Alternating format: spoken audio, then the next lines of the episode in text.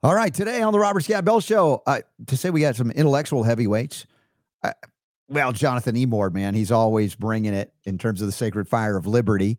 And uh, y'all check it out, uh, emord4va.com. Great stuff happening there in Virginia that'll impact the whole of the United States uh, by having someone like him in uh, the United States Senate. Uh, we got some updates from that campaign trail as well as other stories to cover, a lot of video clips today.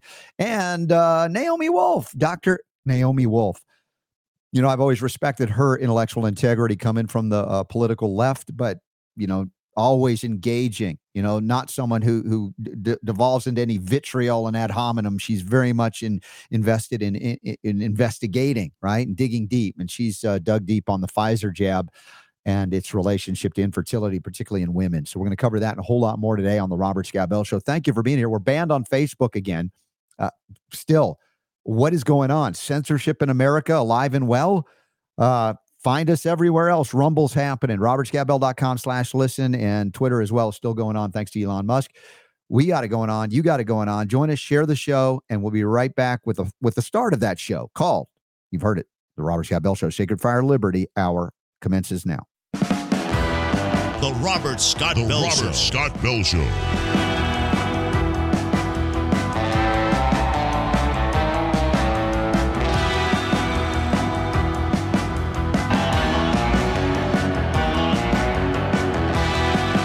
The voice of health, freedom, and liberty.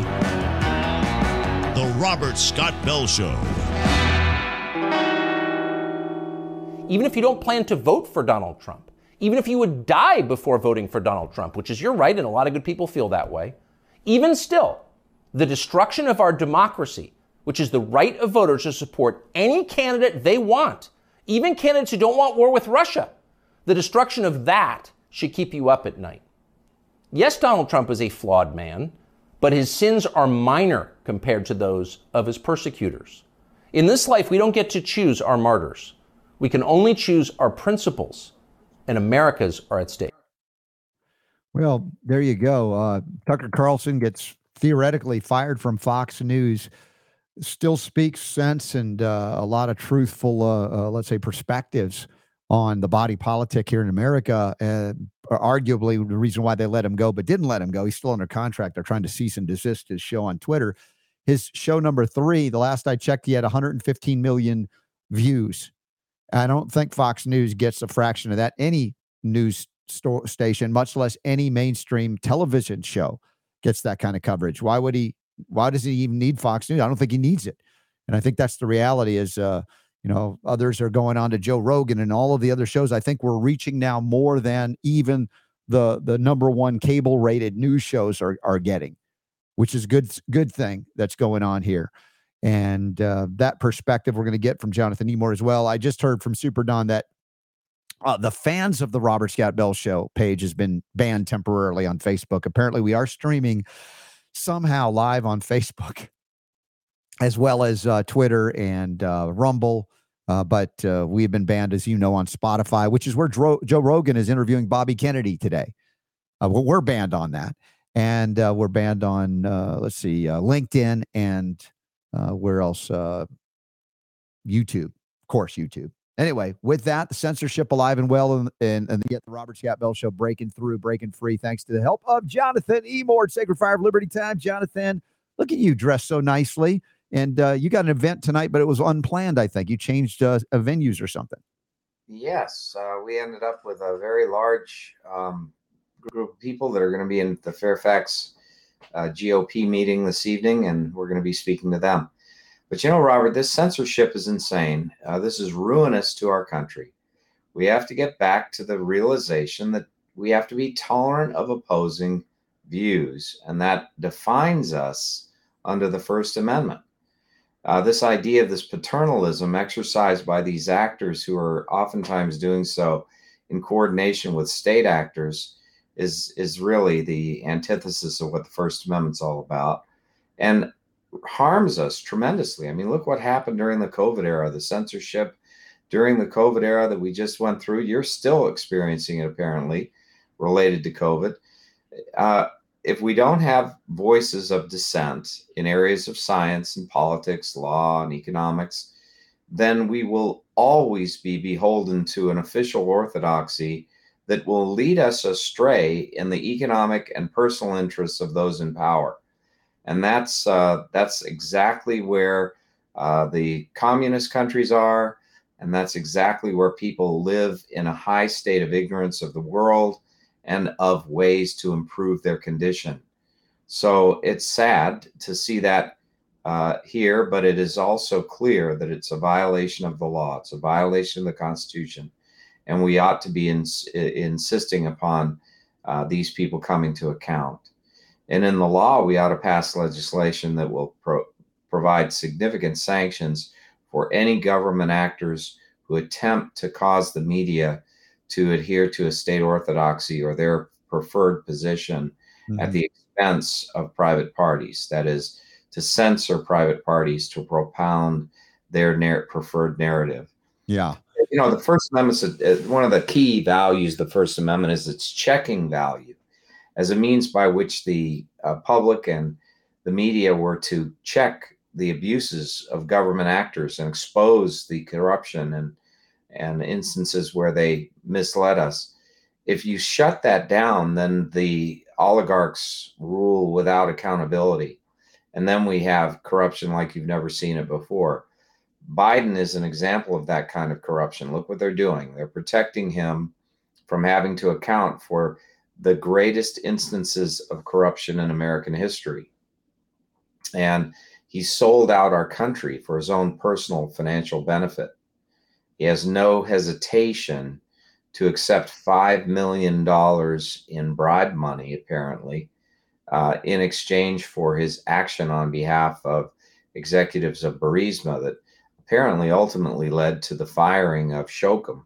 Mm-hmm. Shokin, um, Victor Shokin, uh, who was the in, inspector who was investigating, the attorney who was investigating uh, the whole Burisma corruption and would have ultimately uh, probably reveal the extent to which Hunter Biden was involved in that corruption.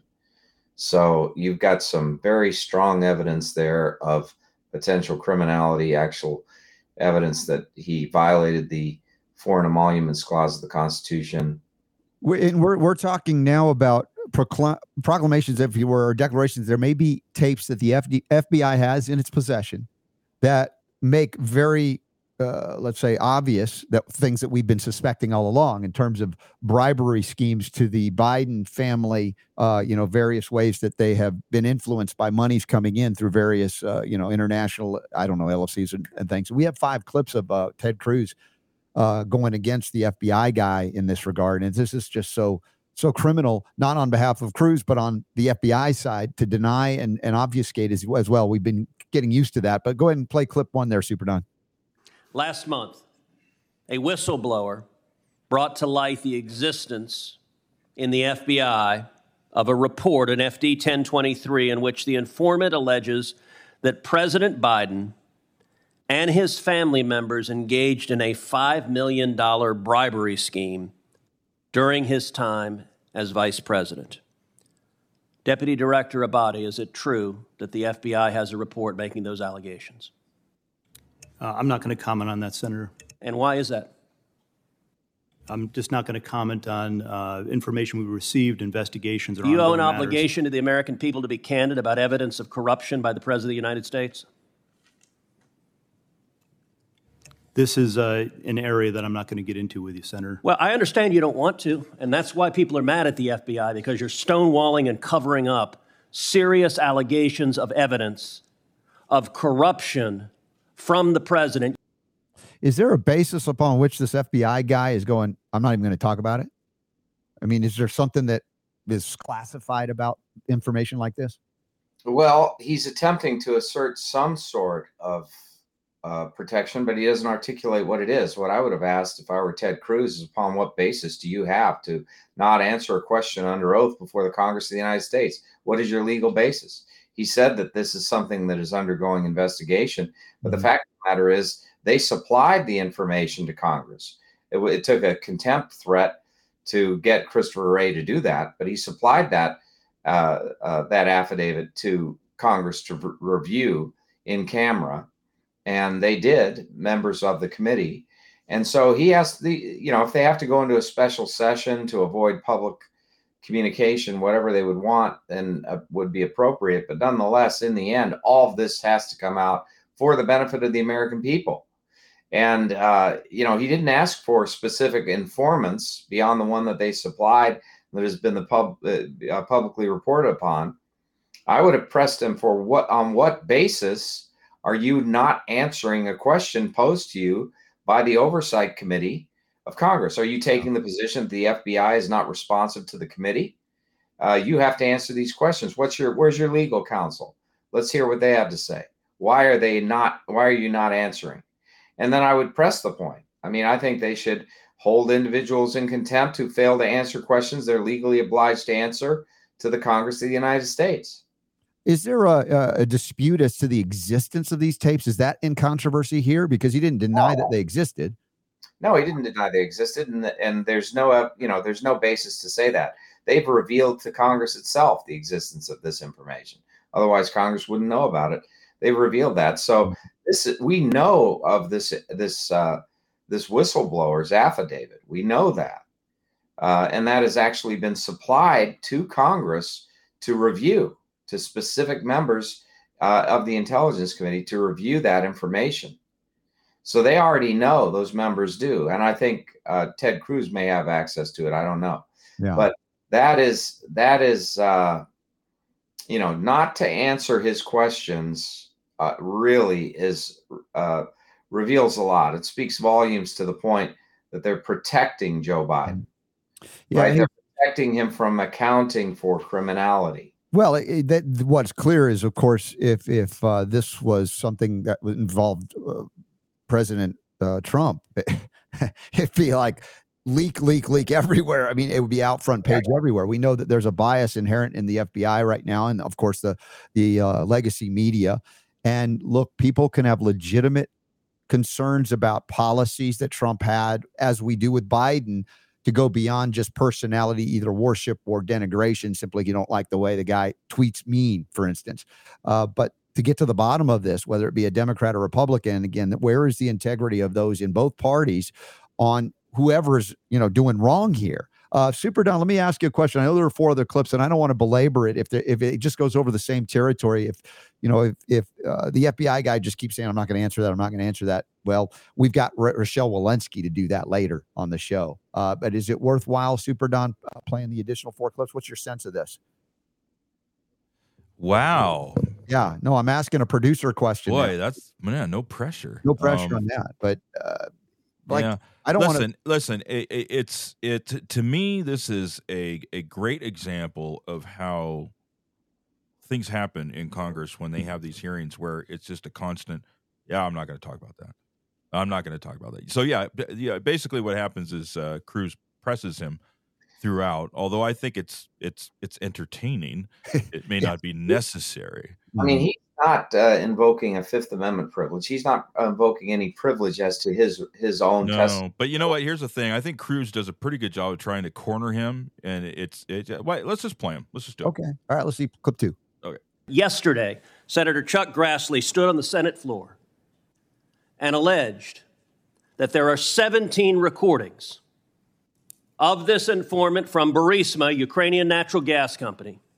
15 of them are recordings, voice recordings of him talking to Hunter Biden. Two of them are voice recordings of him talking to Joe Biden. Deputy Director Abbate, does the FBI have 17 voice recordings laying out evidence of a bribery scheme? Senator, I'd add I would add also that uh, we've worked with the House Oversight Committee. Yeah, this is the Senate. The We're the other side of the Capitol. This is the Senate. Do you have those 17 recordings? I'm not going to comment on any investigative matters, Senator. See, that's the problem. The FBI, and I've had this conversation with Chris Wray too, this is why you are damaging the institution. The American people have a right to know whether there is serious, credible evidence that the President of the United States took a $5 million bribe. And by the way, if it's false, Chairman Durbin just rolled his eyes. If Chairman Durbin were interested in the rule of law, we would have a hearing on these allegations. But of course, the Democrats don't want a hearing on the, these allegations. And to be clear, if the allegations are false, you know who could disprove them? Joe Biden. Hmm. Wow. powerful stuff. Um, yeah, I still think having you in the Senate to question them and push back on the legal justification for not answering the question would be a very important uh, addition to what Cruz does. Yeah, people have to be held to account. When you have someone testifying before Congress and evading the responses, and they have no privilege to assert, and they aren't identifying the legal basis for not answering, that's a problem. You can't let them get away with that. In this in- instance, we've got evidence here of the President of the United States, uh, who was then Vice President, being engaged in a bribery scheme. This is a big deal. I don't care what these uh, majority members on the Democrat side in the Senate think uh, that and and are shielding the president. You have to get to the bottom of that, and so that means that they need to use every bit of, of authority they have. I know that they don't have independent authority as as the minority uh, party uh, to mm-hmm. to issue a subpoena, but they certainly can demand the legal foundation sure. for the assertion, and they should raise that point against them in the end, there's going to have to be a majority in the Senate for us to be able to get uh, to the bottom of this. Hopefully, that will come in 2024. Uh, in any in any event, it it is all going to come out eventually, and well, American people have a right to be livid about the fact that a sitting president no. who has apparently engaged in criminality is is being enabled by the Democrat majority in the Senate to cover up his criminal actions. These are people it, putting party before country. This and, may have been this may this evidence may have been, for all we know, for years in the possession of the FBI. We think it has been for years, and so they hid this information, and they didn't proceed with prosecutions or investigations, even though this is profound. This is this is a case of bribery with actors in a corrupt company that is part of a corrupt regime in the Ukraine, and it is influence peddling. And it is direct evidence, apparently, of the president acting mm-hmm. on behalf of a bribe. So, this is a huge, huge thing and needs to be thoroughly investigated. And it is not being thoroughly investigated to protect this president. Something that, you know, they, they clamor about Trump mm-hmm. that hey look you know we have to have equal justice under law and you have to bring him to account for for criminality when it comes to biden they're tone deaf they've got massive evidence of corruption and criminality on the part of biden inc his whole family and they don't do anything about it I, I want you to think about this, and and and and it's for everybody to listen. The things that are related to Ukraine, in terms of bribery schemes, etc. How much has that impacted billions and billions of dollars being sent to Ukraine from the US taxpayer not by any actual vote of a declaration of war but just here let's let's throw this at Ukraine uh, because he's paying back those through Ukraine that have benefited him and his family. How many people have have died unnecessarily in this situation with a different foreign policy, even a Trump foreign policy? He says, "I don't believe this would have happened under Trump. The way he had looked at foreign policy in Russia, the way he dealt with it, because he knows war is a last, last, last resort on that. And mostly everybody loses most of the time. And so I look at the Biden scheme here. How much has it impacted what we're doing with Ukraine in terms of just stealing from the American people and throwing it down a black hole of corruption? Well, this is why the founding fathers created the emoluments clause because they didn't want uh, a president or a vice president in a position where they would be open to bribery, where they would serve the interests of a foreign government or a foreign corporation, foreign entities or individuals at the expense of the American people. And that's what we have here. Joe Biden is a sellout. He sold out the United States for his own personal profit. That becomes increasingly clear. And we have to have the evidence of this, just like we have to have the evidence about Fauci, every bit of it. We need to know the extent to which he's compromised extent to which the president is compromised. That factors in heavily in how we treat this president. Not only does it uh, ha- ha- be germane to impeachment, but it's also germane to the need to keep actions uh, undertaken by Congress, not by the president, or to restrict his powers to act unilaterally by limiting him with legislation. I mean, things have to be done here uh, to protect the United States. This is a direct and an enormous threat to our national security mm-hmm. and our interests. So we have got to act on it. Yet the FBI, the DOJ, they're just covering up for Joe Biden. If sure. it wasn't for the threat of uh, contempt against uh, Christopher Wray, we would still not have this information. It was only because the House side pushed it to the extent of raising a direct uh, contempt action against Christopher Wray that Christopher Wray gave up the ghost on it to save his own hide. These people are self interested. They're not pursuing the best interest of the United States. Wray is a person who needs to be removed. He, is, he should have been removed a long time ago, but he needs to be removed and replaced. And the whole FBI superstructure there that, co- that was in, in complicity with Comey on the whole Russia thing with Trump the, the argument of, of Russian interference with the elections, which was known to be false yet pursued for over a year with false statements that evidence was in hand. That needs to be uh, uh, evaluated so that we can eliminate from government service all of those who are involved in that activity at DOJ and at the FBI. Yeah. Uh, all right. So let's turn our attention to Trump and, and what's going on there for the moment. And, you know, you have the intellectual integrity as well as your devotion to Constitution and country that just because he's a Republican, you wouldn't make excuses if he violated the law. The question is, what is this case all about that they've just brought against him after the last one fell apart? And is there again legitimacy beyond the we just don't want him to run again? And this is what we're going to do as the Biden administration to stop him? Well, you've got a situation of selective prosecution. I mean, uh, first of all, the, the president of the United States is commander in chief, and as commander in chief, he has the power to classify or declassify any document. Secondarily, every president, probably all the way back to George Washington, has taken from the White House presidential papers that have included classified information uh, and brought them to their residences after they've left the White House. Obama did this. Uh, uh, we see even Vice President Biden had massive amounts of uh, classified information stored at the University of Pennsylvania and at the University of uh, Delaware, I believe, and then also at uh, in in his garage in a box and mm-hmm. Uh, right next to his Corvette. I mean, the whole thing is kind of insane. That here you have these gross examples of that. You have Hillary Clinton who caused uh, over 100 classified documents to be transmitted from her State Department uh, email directly to her server at unsecured server at Chappaqua, her home in New York. And nothing was done about that. Absolutely nothing. In fact, Comey said that no reasonable prosecutor would bring the matter. Um, here, so you have a two-tiered system of justice operating. You've got uh, Democrats being allowed to get away with literally massive amounts of classified information being misappropriated in violation of the Espionage Act uh, and uh, in, vi- in violation of the Presidential Records Act.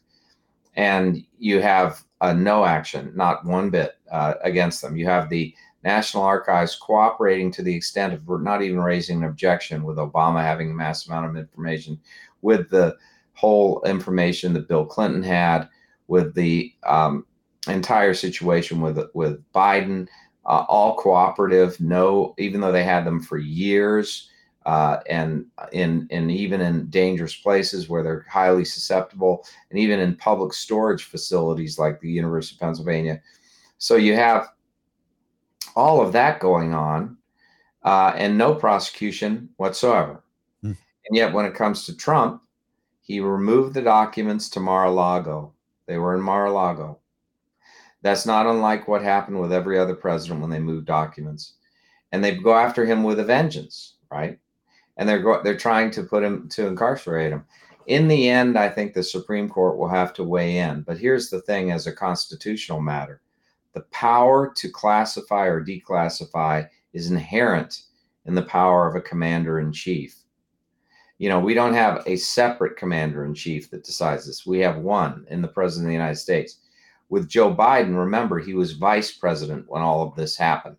Mm-hmm. Hillary Clinton, she was secretary of state in those two instances, there's no argument of executive authority through the commander in chief to classify or declassify. They have no they have no excuse. Furthermore, you have you have evidence tampering by Hillary Clinton. She used the BleachBit program to erase mass quantities of information, permanently delete it. And then she took a hammer to hard drives and had them smashed uh, in order to keep the information. That's witness, that's evidence tampering. She knew that was evidentiary at the time that she did it. So that's why she did it. Is there any prosecution for that? No, not a single thing. When it comes to Donald Trump, they say that in different parts in in a in a in a, a, shower stall, they argue that there was some classified information in Mar-a-Lago, which is surrounded by Secret Service, which is heavily protected and guarded, and they go after him. Of all three of them, who posed the greatest risk? Obviously, Joe Biden. Did they prioritize that? Would a reasonable prosecutor not go after Joe Biden, but go after Donald Trump? So the big argument here is selective prosecution, which I think should form a basis for dismissal of the case. Mm-hmm. Reasonably speaking, they should allow discovery to be had by the, the Trump lawyers against the administration and against the Department of Justice. And wow, that would be interesting if that goes that way. That information, and if yeah. if the, the court doesn't authorize it, Congress should be demanding it to get at the bottom of why they chose when when they had mm-hmm. full evidence in their possession not to prosecute Biden, not to prosecute uh, uh, Hillary Clinton, not to bu- go after uh, Bill Clinton, mm-hmm. not to go after Barack Obama, but only to go after I, I, think if they get discovery, the Biden administration will drop the, the charges immediately if they can avoid that, because that'd be the worst thing for them to have that blow back. But it may blow back anyway, and then result in another impeachment uh, trial. Uh, this time toward Biden with what's going on here. Uh, so we'll continue to uh, cover that. Uh, constitu- constitutional question for you, Jonathan, real quick. It just occurs to me as we say commander in chief. That's in the Constitution. It describes it.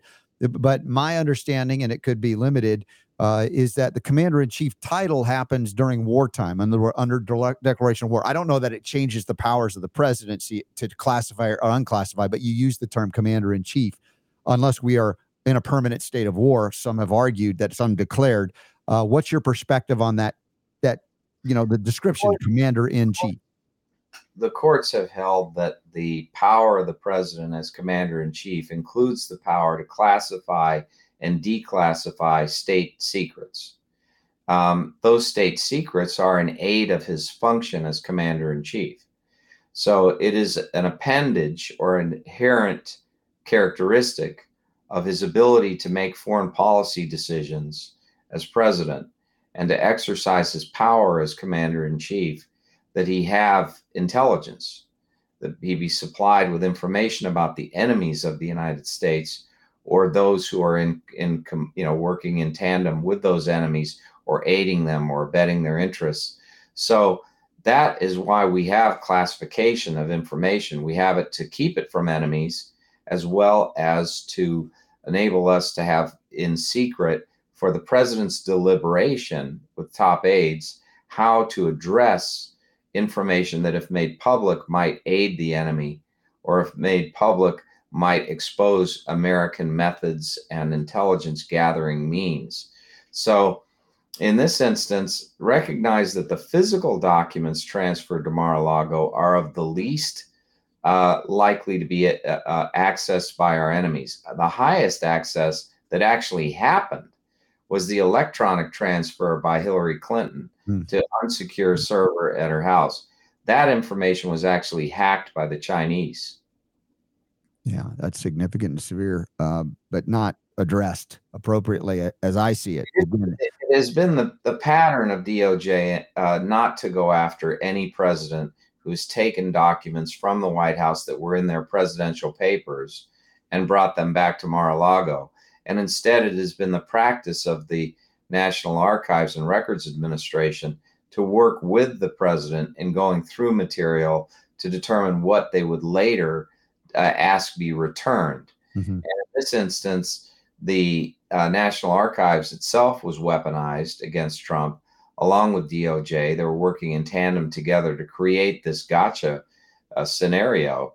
And the whole thing is a setup. And when you look at it, if, if all the evidence comes out, it will be very, very clear, I think, in the end, mm-hmm. that they orchestrated this uniquely against Trump, which is further evidence of selective prosecution. They created the basis for the prosecution.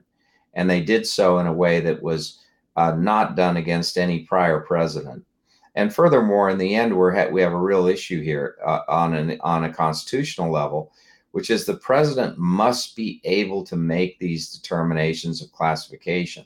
The president cannot be fearful that if he when he leaves the White House, if he doesn't, if he accidentally or inadvertently has among his presidential papers a reference, a connection that uh, that it leads to information that somehow his own executive branch, then in the hands of an opposing party, can be can be weaponized against. Yeah, it's that's a, a dangerous you have, have a cooperative relationship within the executive branch for the president of the United States, going from transition one tr- party. It, it destroys the cooperation altogether moving forward. It makes it the case that if they proceed with this, uh, it makes it the case that each president then must be on constant guard that information that comes into his possession and the communication related to it may be weaponized against him when he leaves. Mm-hmm. So can't have that and have we deliberation in an open environment is essential. The, can you imagine a Bay of Pigs type of scenario where a president is is staring down the you know the the the, the, the immediate urgent need for decision making and is encumbered in his ability to do that by fear that certain information may, if, if evaluated or considered, uh, result in some sort of action against him hmm. by a subsequent administration. So you can't really you go down this uh, this zone where you fault one party and you never did it against another party's president.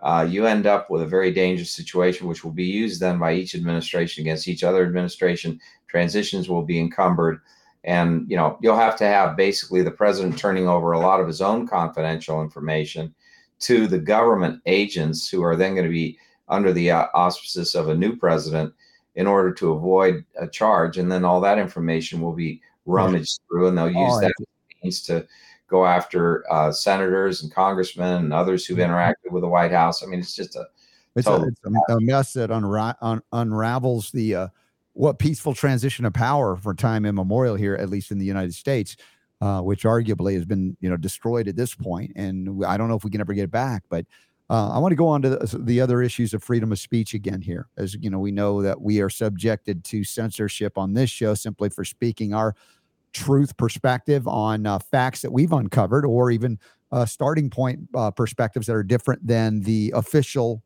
belief of those in the uh, the oligarchy like FDA or FTC.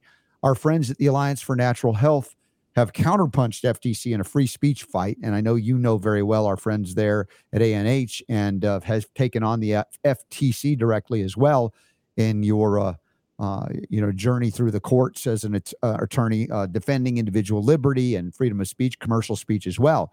Uh, so this Freedom of Information Act request by um, the ANH to the FTC reveals some things, and I don't know if you had a chance to look at some of this, uh, but I, I, you know, we appreciate so much the work of the ANH here in defense of freedom.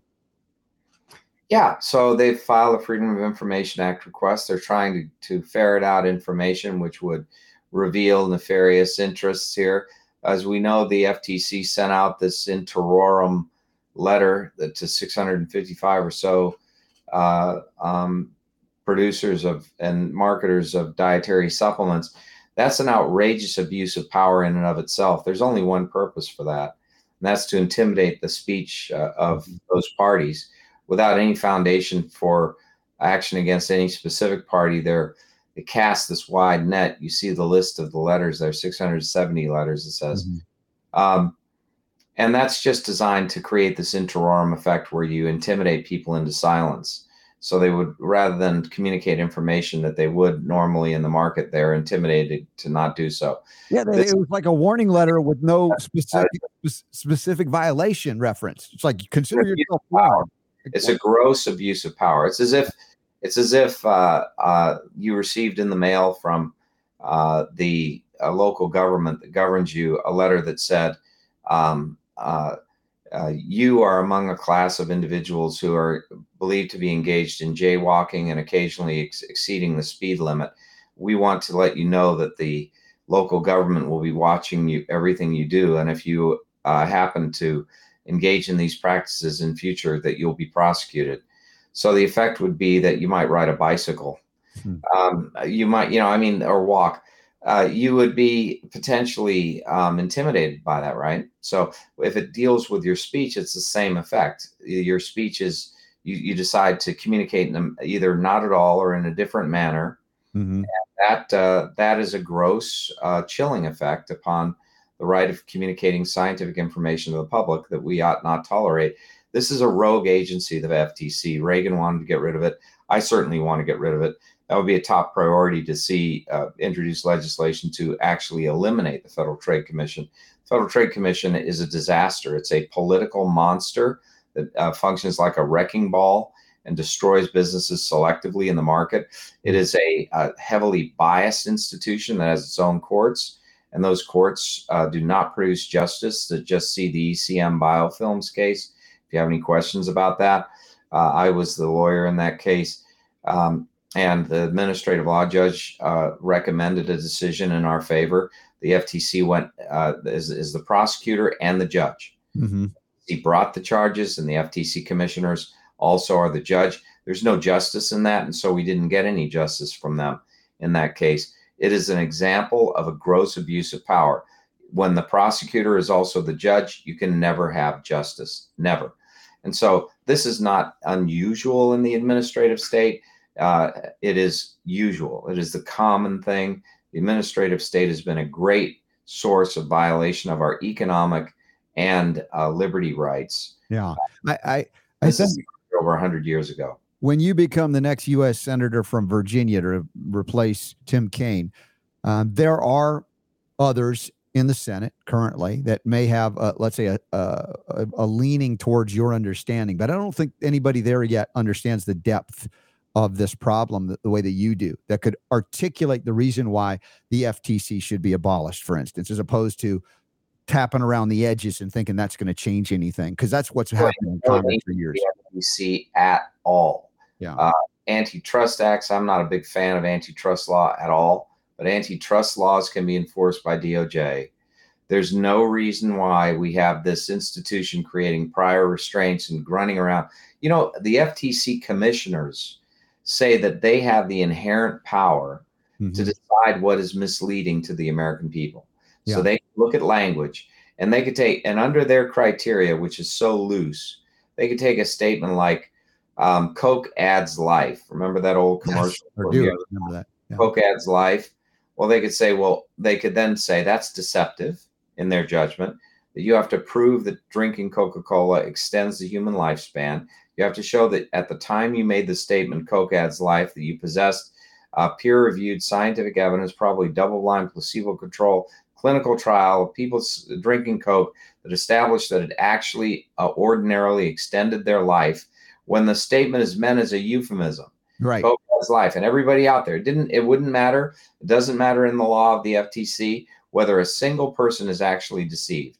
If a commissioner thinks the language is deceptive, that's sufficient. That's sufficient to drive someone out of business. But the strange thing is, Jonathan, when is the last time they went after like a Coca Cola, a product that clearly is not good they for are, anybody? Political decisions made by political appointees. Who you go after is a political decision. As uh, one of the former FTC commissioners, uh, who's now at um, George Mason University, said, he examined uh, the history of FTC actions under deceptive advertising Mm-hmm. He found in no instance did the FTC ever find itself to have made a mistake. In every instance where they charged someone, they were always found guilty by the FTC, even when the administrative law judges evaluating the evidence recommended a different decision, one mm-hmm. that did not find them guilty, as was the case in my trial at the FTC and ECM biofilms. Uh, the commission has 100% of the time found itself to be right in its charging decision. Now, that becomes appalling when you realize their charging decision is not made on empirical evidence. In other words, it's not made on a whole host of evidence about uh, people being deceived and losing money and fraud and so forth. No, it's based on their own hunch. So an FTC, individual FTC commissioner says, Oh, I saw this ad or I saw this or a complaint was filed with the FTC with an ad. Oh, I think that's deceptive. That's what triggers it. Yeah. That's what triggers the investigation. And the investigation is totally unbridled so that they can ask for all your personal financial information, every single bit of information about you and about those with whom you interact. They can send subpoenas to everybody you know. They can send subpoenas to every business with which you're affiliated. What they they use Yeah, this you- to destroy your business before to cut off all your funding so that everybody does You can't defend you yourself. Yeah, So you- everybody. Jonathan, you've beaten the FDA back in court, world record eight times. And a lot of this related to the science behind selenium and all that it can do in terms of protecting against cancer and reversing it. And I know full well, and I've seen it clinically, much less re- reviewed many peer reviewed articles on selenium. Imagine if a dietary supplement company came out with a slogan selenium adds life, which would be in arg- arguably scientifically validated and true, truthful. Yet they didn't go after Coca Cola for obviously doing that as a slogan. And I don't think anybody believed it really added life and, and what it meant. But if Selenium, a company that makes Selenium, said so, oh, what would the FTC do today, even after the FDA has been beaten back on this issue? Right.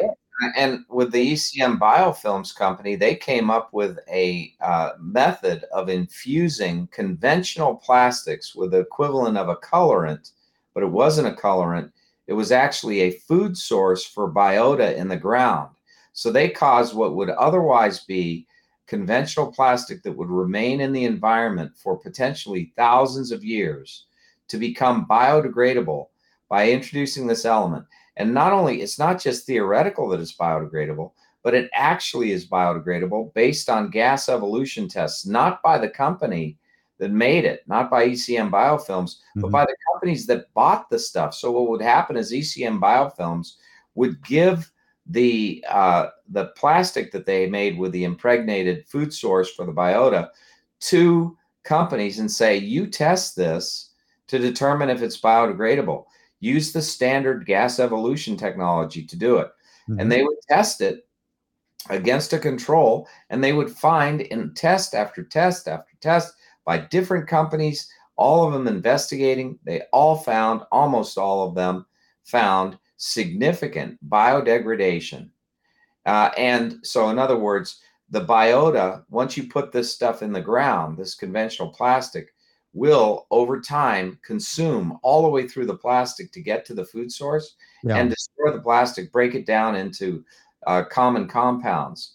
And, and and and so rather than having plastic in the environment, it would be broken down into water, into Well, you, you, think that the environmentalist movement would be all over and going, this is the ma- most amazing evolution. In the, but Right. here you have a free market innovation that would allow companies that use that plastic with this And- infusion. the FTC went after them based on a prior move by them to define what constituted the term biodegradable, which they defined in a way that helped the competitors of ECM biofilms.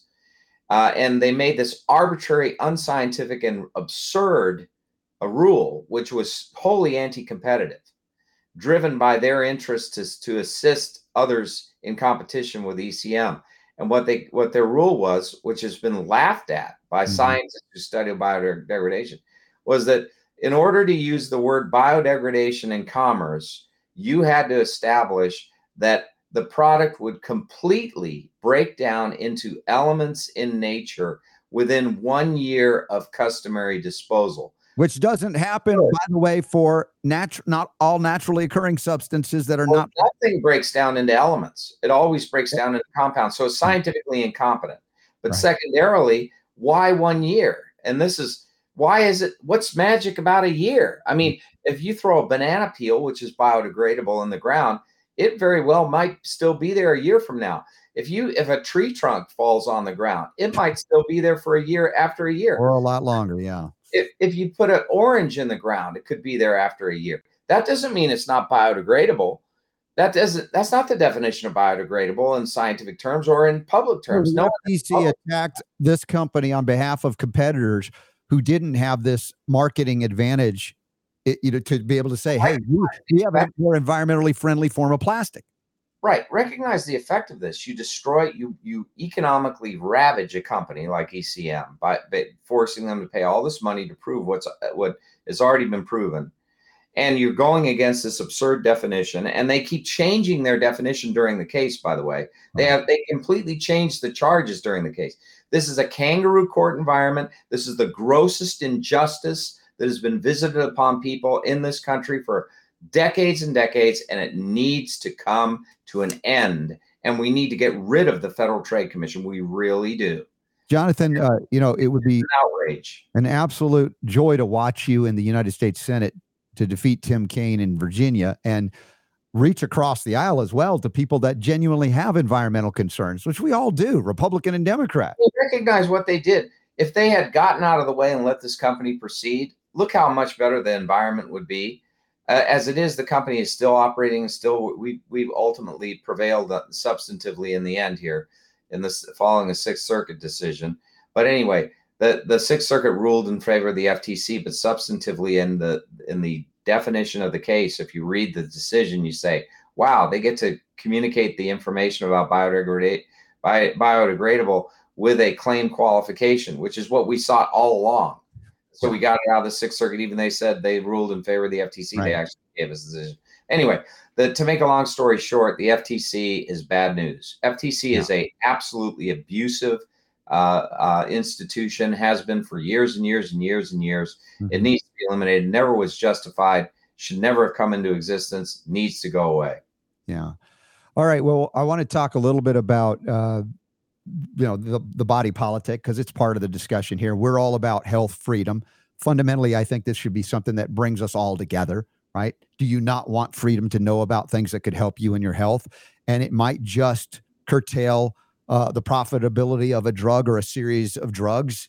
Uh, and that's a, I don't mind that. I mean, that in freedom, we would get to decide, you know, which direction we want to go. I'm not about banning modern medicine, but I'd like to see it have to compete with the things I know well homeopathic medicine, herbal medicine, all the natural medicine that have been with us for time immemorial, long before modern medicine came about in the way that it is and owns and controls our regulators.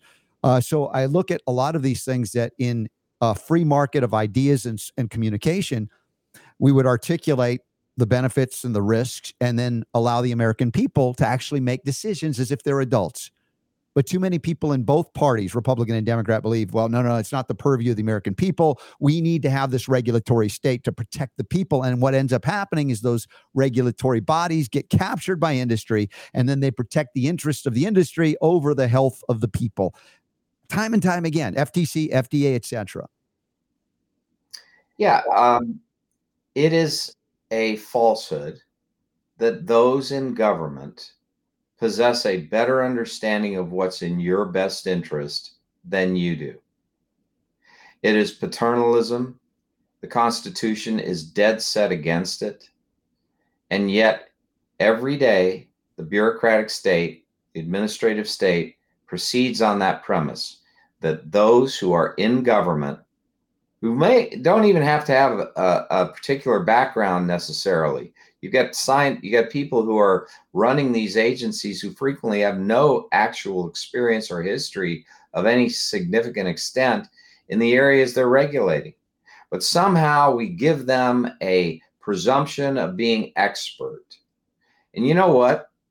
It's a big fat lie the reality is they're experts in the private sector, they're experts at universities, they're all writing and publishing and debating. And you can have access to that information and should. And you should have access to information that's not determinative, that's very rare in science, very rare. In fact, it is indeed impossible for a, a, a proposition to be accepted universally in science as true. And even if it were the case that government could decide what is true and what is not, you would have a situation where people with political power could use that power to their advantage in insisting that you not have access to what would challenge an orthodoxy. Because in areas of science, for example, certainly in other areas, but in areas of science, we have a revolution about every year or two that causes a orthodoxy that had been accepted to be mm-hmm. rejected in the scientific community. The government lags behind.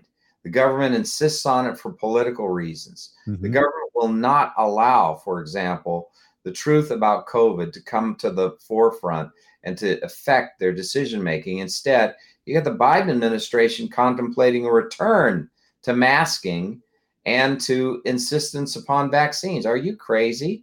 After all the information we have about what has gone wrong with the vaccine, mm-hmm. about how unhelpful it was, did not change the trajectory of COVID infection in this country one iota. Yeah. 80% of the population got sick with COVID one way or another. They said that the vaccine would somehow make it less severe. Oh, really? In individual cases, people have had the vaccine and have had more severe uh, COVID responses when they got infected with COVID. In fact, the Pfizer information shows COVID as one of the adverse effects of the vaccine. The jab, yeah. And Naomi Wolf's coming on an hour too. Dr. Wolf, she's amazing and she's dug deep on the the Pfizer issue on fertility issues, and you know that's something I've been keenly interested in. We we featured some of that in the uh, documentary film we did, Utah Safe and Effective. Uh, it, it is just stunning how much consensus science gets wrong, right? Oh, it's a 51% majority, so it must be this. Look, whether we're all human, we make mistakes. There are influences that affect our judgments in one way or another. But if we don't have an open free market environment in which individuals are allowed to challenge orthodoxies and challenge uh, one position or another, then we don't have a dynamic environment in which you have access to all kinds of information mm-hmm. and can be fully informed in making your decisions. That's what it's all about. If you keep free free speech, if you allow for a free, wide, ro- robust environment of debate, you end up with the greatest opportunity for you to be able to decide what is in your unique interests and not have a politician decide it. When you give government control over speech, what you get is a limited sliver that of information yeah. that is politically beneficial for them to have you consider. The FDA it took the preposterous, outrageous deci- uh, position in the Pearson case that the First Amendment did not apply to the FDA. They actually argued that in my case. Mm-hmm. The First Amendment does not apply to the Food and Drug Administration. Are you kidding me? The Constitution of the United States does not apply to an executive branch agency that's under the Constitution. You know, and and then in addition to that, they took the position that if the public received information about a potential health benefit from like folic acid reducing neural tube defect births for women of childbearing age before they become pregnant, if they received that information, they would act irresponsibly and consume mass quantities of folic acid to the point of driving themselves into a coma. I mean, they, their, their, their whole conception is that people are too stupid hmm. to evaluate life and have to have the government decide all questions for them. Yeah. They really believe that. Well, At the FDA, they really believe that. I know it's a delusion that they uh, exist in, and it makes it so hard for us, the average folks, to go, how is this possible that they do what they do? But you're right; they become true believers in their authoritarianism. It's our life, right? right? It's our own life. We mm-hmm. get to decide. We will decide what we want to do with our own lives. We will decide. And if we want to decide to take folic acid to reduce neural tube defect births, that should be our choice. If we make a mistake on dosing and we consume a little more than we should have, that won't affect us most likely. You have to have mass quantities of folic acid to really good number on you. But nevertheless, if you make that decision, that's mm-hmm. your choice, right? Yeah, so yeah. in the end, you take the risks every day and you have to decide what role is it for government in our constitutional republic to have them stand in your way and say, no, no, no, you shouldn't have information because there's a chance you, you might use that. I think is wrong.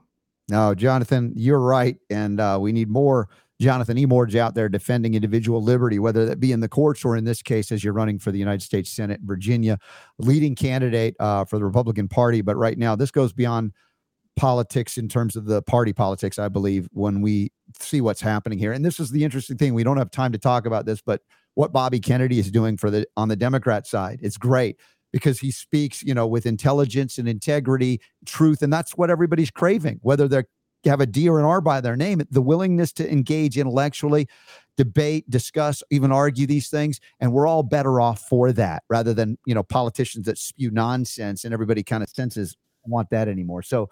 Jonathan, everybody check out emord4va.com, emord4va.com. There's upcoming events in Lancaster County. Uh, I'm looking at uh, the June 20th, Culpeper County, June 22nd, uh, another rally to save America, June 27th, uh, and we've done some of them with you. They're a lot fun, and people are so ready for a message of limited government and more freedom for the people of speech and of other things, including health and healing. So, Jonathan, God bless you, my brother. Thanks for being with me on the Sacred Fire of Liberty Hour.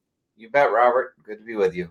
All Take right, lot- lots more healing to go on the Robert Scott Bell Show. We've got uh, Dr. Naomi Wolf uh, coming back on the show, and uh, you know how much I enjoyed uh, having her on. The first time we did was uh, I I I don't um, as I say. Uh, uh, I hope I didn't overreact because I was I was so excited to have her on, but she's back, so I probably didn't. And we're going to talk about the infertility issues associated with the Pfizer jab and whole hosts of other things that I know we can chat with her about. So this is the fun we get to have on the Robert Scott Bell Show. We're going to take a quick break. I got a, an opening. Uh, uh, there's a news item about Rochelle Walensky. Remember her, CDC? Uh, She's doing what the FBI is doing when questioned about things. It's going to be interesting. You'll watch that, and then we'll bring Dr. Wolf in the mix and have a great hour coming up. RobertScottBell.com slash listen for the chat room. Chime in questions, comments. We'll be right back with you after this because the power to heal is yours.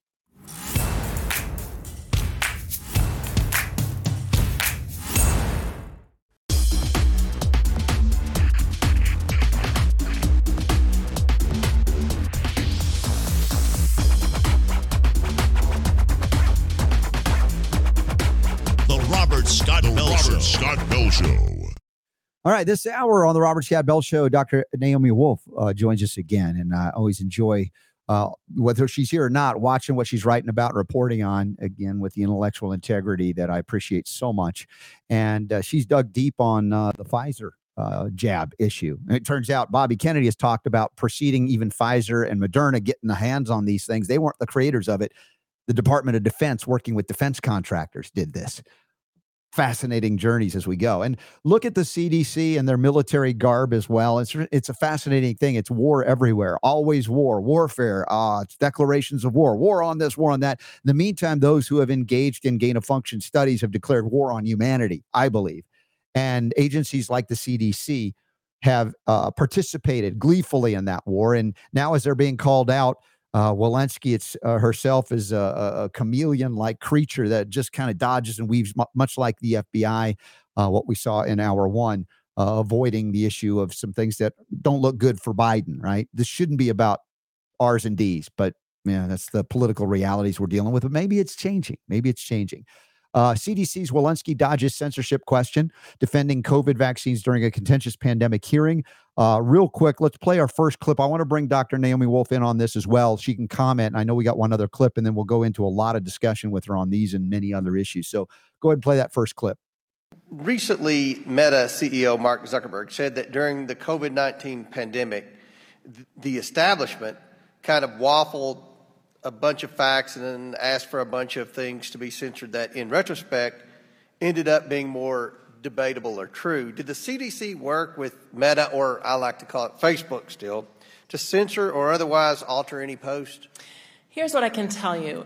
The most important thing that has gotten out, us out of this pandemic, I think, is our vaccine and how well they work and how I- safe I they are. understand that. And it was really important that the American people understand how well they worked I- and how safe I they are. I understand it.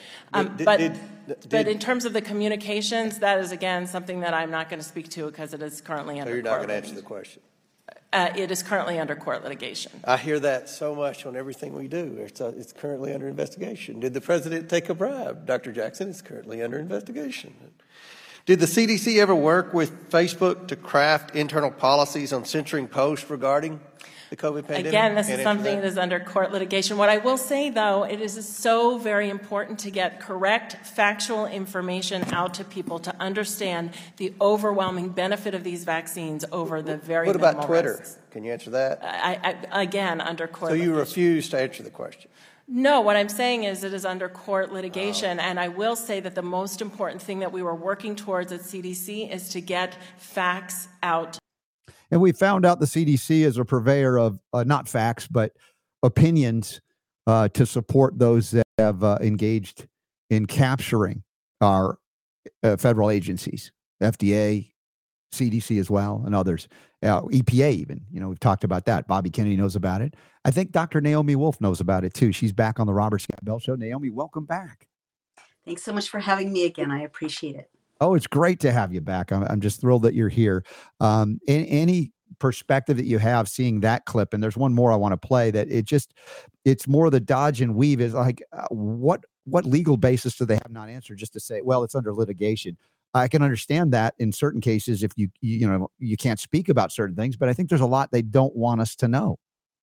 Oh, absolutely. Specifically, Dr. Walensky. Um, I watched um, I watched testimony from beginning to end, and as I've been saying publicly all day long today, certain that Dr. Walensky perjured herself before Congress at least twice. And the clip you just ran, because she, she's among the people who are suing her for colluding Twitter and Facebook and the Department of Homeland Security and the White House to censor is me. I am suing her um, because we found that uh, the email exchanges, uh, this was brought forward into public view by two Republican attorneys general, the AG of Missouri and the AG of Louisiana.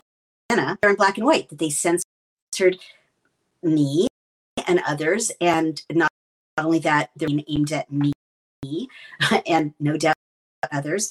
And what they were censored about it, everyone who's watching this, because what they were censoring was my accurately warning women 21 that there were reports, eyewitness reports, women talking about their own bodies um, subsequent to receiving the mRNA injection.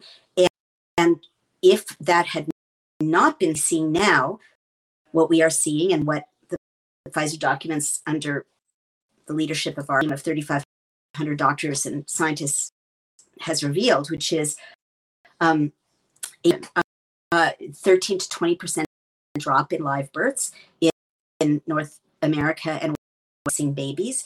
And in the Pfizer documents, um, our team of researchers has revealed that Pfizer knew that there would be these drops in, in safe miscarriages and spontaneous abortions, and they knew exactly why. And Dr. Walensky just one example of her. Um, I mean, I guess she didn't perjure herself there, but she because she colluded in an unconstitutional way with mm-hmm. the private sector information that would have saved women from horrific harm and saved babies from being aborted, uh, spontaneous abortion and miscarriage. All right. Hey, Dr. Naomi Wolf, uh, we're having some dropouts on your audio. I don't know if you're connected by phone or tablet. And, and Super Don, if there's a suggestion, because I don't want to lose any of her words ever, because uh, what she's saying is so uh, powerfully important to hear. Know, we've talked about this issue of fertility, infertility, et cetera, and the relationship between these COVID jabs and that, much less the deceptions and lies from our own government or a- agencies like Walensky. Um, is it possible, uh, Dr. Wolf, you could do a quick reconnect uh, so we can Sure. Well, sure. 109876.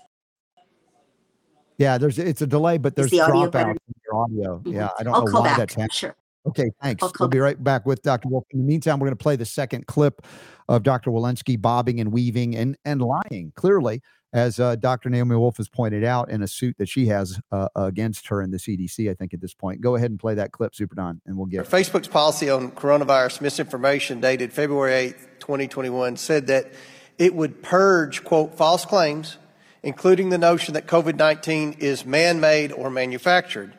Director, did the CDC ever recommend that Facebook or other companies censor posts promoting the lab leak theory? We are all we're speaking to the same thing. These are all uh, situations that are under court litigation. I will not be. Did did the CDC ever recommend that Facebook or other companies censor posts suggesting that vaccines did not prevent the infection or, or spread of COVID nineteen? What was most that. important to CDC was to get information about how well the vaccines were working and how safe they are.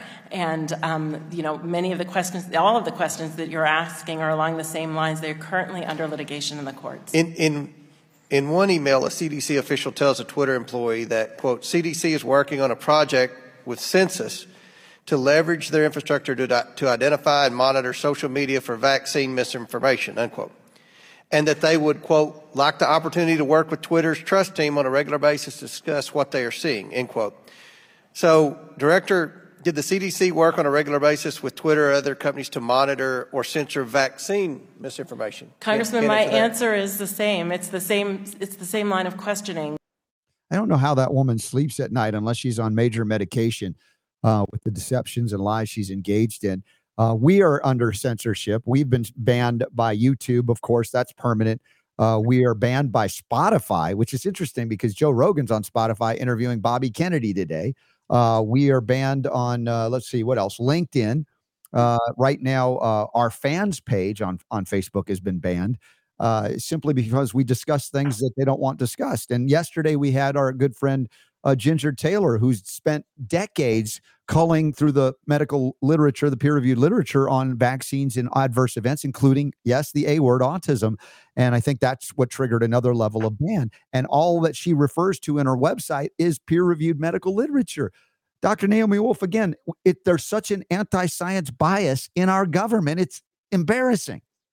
Yeah, can you hear me better now? Yes. Oh, wonderful. Um, yeah, it's worse than an anti science bias. Uh, you know, in spite of that questioning, that committee, Republicans and Democrats treated Dr. Walensky with kid gloves. So, what people really have to know, and I go into this in detail in my book, The Bodies of Others, is that um, Facebook is invested in the vaccines and Google is invested in the vaccines. Big tech benefited. I mean, I, I'm the CEO of a tech company. I know you know what makes a tech company profitable. When you lock people in and close schools and force them to wear masks when they try to venture into real life it means people are driven onto digital platforms. And the tech companies uh, net revenue went up on average and i follow all these numbers in my book 23% during the lockdowns. Um, they colluded with one another and with the government in something called the COVID 19 Response Project. Uh, and not just them, but like Nintendo, Bloomberg, Amazon, you know, Google, as I mentioned, Facebook, Twitter, they colluded to, you know, censor all points of view that would have raised questions about the lockdowns and the origins of the virus and the vaccines and the drive toward vaccine passports, which is their ultimate goal. Um, so so basically tech is in bed with they're they're they're directing the CDC. Um, that's what people have to understand. And the CDC is is harvesting data for big tech. That's why you know in that hearing she kept pushing. Dr. Walensky kept pushing for data authority. They they she's being used as a cat's paw to rip the last vestiges of HIPAA, which mm. is our medical privacy protections, away from us. So big tech which is really calling the scene, calling the shots here, um, you know, gets to to to that gold mine of our medical mm. data, which is now privacy protected. So, uh, you know, Republicans should have been asking tough follow-up questions or asking the right questions. They weren't, um, and that's because they take money from Google. They take right. money from pharma. Mm-hmm. Yeah, data authoritarianism is what it's about. And uh, we need folks, I don't care if they have an R or a D, if they're willing to engage uh, directly and not let them off the hook in this case. And, um, you know, we've, we've seen under the, the past few years of COVID how it has been unfortunately ma- politicized where it shouldn't have been ever. Uh, and that largely, again, not 100%, but largely the Democrats somehow fell in line with the big pharma party line more than the Republicans in this case, which sort of flipped the script on some of the history of politics in America. And yet I see some hope that the political left may be awakening to that reality because of the work of uh, Robert F. Kennedy Jr. I don't know. I mean, what's, I don't know what to say. What's your evidence? I mean, right now, the fact what our team has found in the Pfizer documents, the, which is essentially the greatest crime against humanity in recorded history with a special focus on destroying the fertility of women, mm-hmm. that should be front page news on all the liberal leaning legacy media, which used to have me on reporting about women's health issues for 35 years. So they're still um, not inviting it, you to discuss this? Crickets, nothing, oh. zero, literally I was, nothing. I was hoping it might have changed a little, but apparently not. So I have, like, I'm glad I'm nonpartisan. I, I'm mm-hmm. glad RFK Jr. is doing so well in the polls against someone who is literally has dementia and I mean respectfully has dementia yeah. and should not be being abused by being put into public office but uh, that's to me that's not necessarily a sign that the left is waking up Okay. Well, good. I appreciate, as I know you do, just call it as you see it.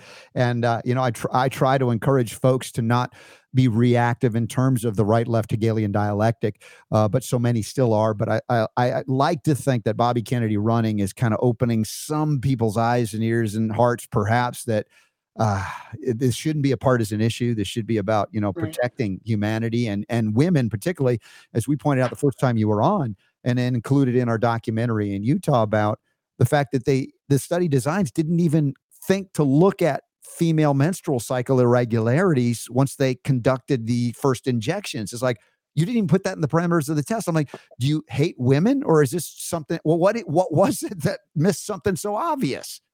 Well, it's it's worse than that, respectfully. I mean, these internal documents, which were, as I may have mentioned, released under court order that the FDA had requested the court to keep hidden for 75 years, they show that even before the documents were rolled out, and certainly in the first three months, they show that Pfizer knew they were ruining women menstrually and that they were ruining women. Um, uh, you know, across the board, but certainly in terms of their reproductive health. For instance, there's a chart in the Pfizer documents that our expert Dr. Robert Chandler identified and wrote about in one of the reports, the 74 reports that our team issued. And he's a distinguished sports medicine physician who has treated the Angels and the Lakers and other national sports teams. He showed this chart. It has literally 20 different um, lines for 20 different horrible things that Pfizer knew they were doing to women's menstrual cycles, with tens of thousands of women in their study in each category. So, literally, bleeding every day of your life, tens of thousands of women. Uh, two periods a month, tens of thousands of women, five digits of women. Um, no periods a month, and meaning no babies. And there's a group in Europe called Où est mon cycle? Where's my cycle? Five figures of women. Um, women, you know, eh, eh, having horrific hemorrhages, uh, agonizing cramps, passing tissue, thousands of women. 10 year old girls menstruating upon being injected you know, 80 year old women uh, menstruating, you know, decades after menopause. Uh, so that's all right there. And Pfizer, you know, and this is why I keep invoking Mengele. And I'm Jewish and the granddaughter of someone who lost nine siblings to the Holocaust. So I don't say this lightly, but it is a Mengele type document in which they literally know they're ruining women's lives, disabling them, and ruining their fertility. And they just keep going. And Dr. Walensky had this information and knew about it. And this is just the tip of the iceberg of what Pfizer knew they were doing to women. I don't know how this ties into transgender ideology as well, where there's apparently no no difference between men and women, or if they if there were, it doesn't matter. We can switch you by physically altering you and medicating you out of endocrine function. I mean, there is, to my mind, a very twisted, sick view of the world by what I've t- called the demon spawn of IG Farben, Nazi Germany. You know how they broke up IG Farben and it kind of dispersed to the world as various companies, and they've basically engaged in the same kind of behavior, same kind of uh, anti-human belief that they can just alter humanity however they want to, and the suffering that happens, who cares? It, it hasn't gone away. World War II never ended in terms of the Nazification, if you will, of medicine. Yeah, I mean, you know, I think you're on to something very important here. And and again, just having seen the abyss that I stare at every day in, in my work overseeing the volunteers and Amy Kelly's work, my COO overseeing the volunteers, um, it is a war against women in these documents. Uh, women are ha, are 72% of the sufferers of the adverse events in the Pfizer documents. And it's not just reproductively, it's across the board stroke, liver damage, kidney damage, Right. arthritis, um, all the neurological events that these documents have at industrial scale. Women are grossly um, overrepresented, which raises a real question. It seems that they've managed to create a formula that targets women systematically. And I don't even like, I don't even understand the science of that, right? Like, how would a woman's liver be different from a man's liver? But over and over again, it's women vastly overrepresented, including in deaths. a vulnerability that we didn't know that they had, but they figured it out. And, they figured it out exactly but where i wanted to go with that is that you know the lipid nanoparticles i'm just zipping through you know damage the placenta uh, enter the fetus damage the testes of the baby boys so we don't know if they'll grow up to be adult men enter the breast milk poison the breast milk kill babies i mean there are babies who die in the pfizer documents from drinking their vaccinated mom's breast milk um, vaccinated men were told not to have intercourse with childbearing age women in the documents. And if they did, to use two reliable forms of contraception. Uh, and exposure to the vaccine is dis- defined by Pfizer as inhalation and skin contact, meaning shedding is real, but also sexual intercourse with vaccinated men. I'm sorry to tell the vaccinated men in your audience that. So they knew there was something in the semen, presumably of vaccinated men, that's damaging either to women or to the fetus. I mean, there's this psychotically neurotic focus on ruining human reproduction. Well, where I'm going with that is I do think, like, look at what else is happening. There was just an announcement about um, artificial embryos. Uh, China is working on artificial wombs. Um, bio milk uh, was launched in a PR campaign during the uh, baby formula shortage of last year, but also what these documents show is that Pfizer knew they were poisoning, as I mentioned, vaccinated moms' breast milk through lipid nanoparticles and polyethylene glycol, which is a petroleum product entering breast milk. So what what I guess I'm trying to say is you get rid of women and you put a paywall around human reproduction and and the acquisition of a baby. And that is a tech bro's dream. Like the way i've put it other times is that humans have managed to have sex and have babies for free for you know thousands now and thousands of years. Yeah. um, but why not disrupt that and make women obsolete uh, disrupt the role that women play in holding families and civilization together? Because i do believe we're at war here or that war is being waged against us here in the west. And that's a fantastic way to create this kind of post democratic post humanistic tech run transhumanist society just no more women disable them make them sterile make them valueless Well, and then of course the profit in in making babies then becomes you know an institutionalized corporate endeavor where you have to come to us if you want kids. It's going to cost you, and this is the synthetic uh, rea- new reality.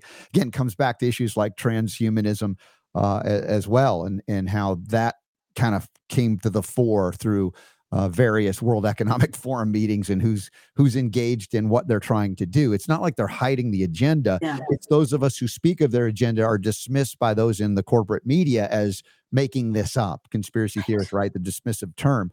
Uh, but I don't think it's falling uh, the way it did before and landing. Right. Again, I, I bring up the Bobby Kennedy example as they try to dismiss him as an anti-vaxxer, so you shouldn't pay attention to him.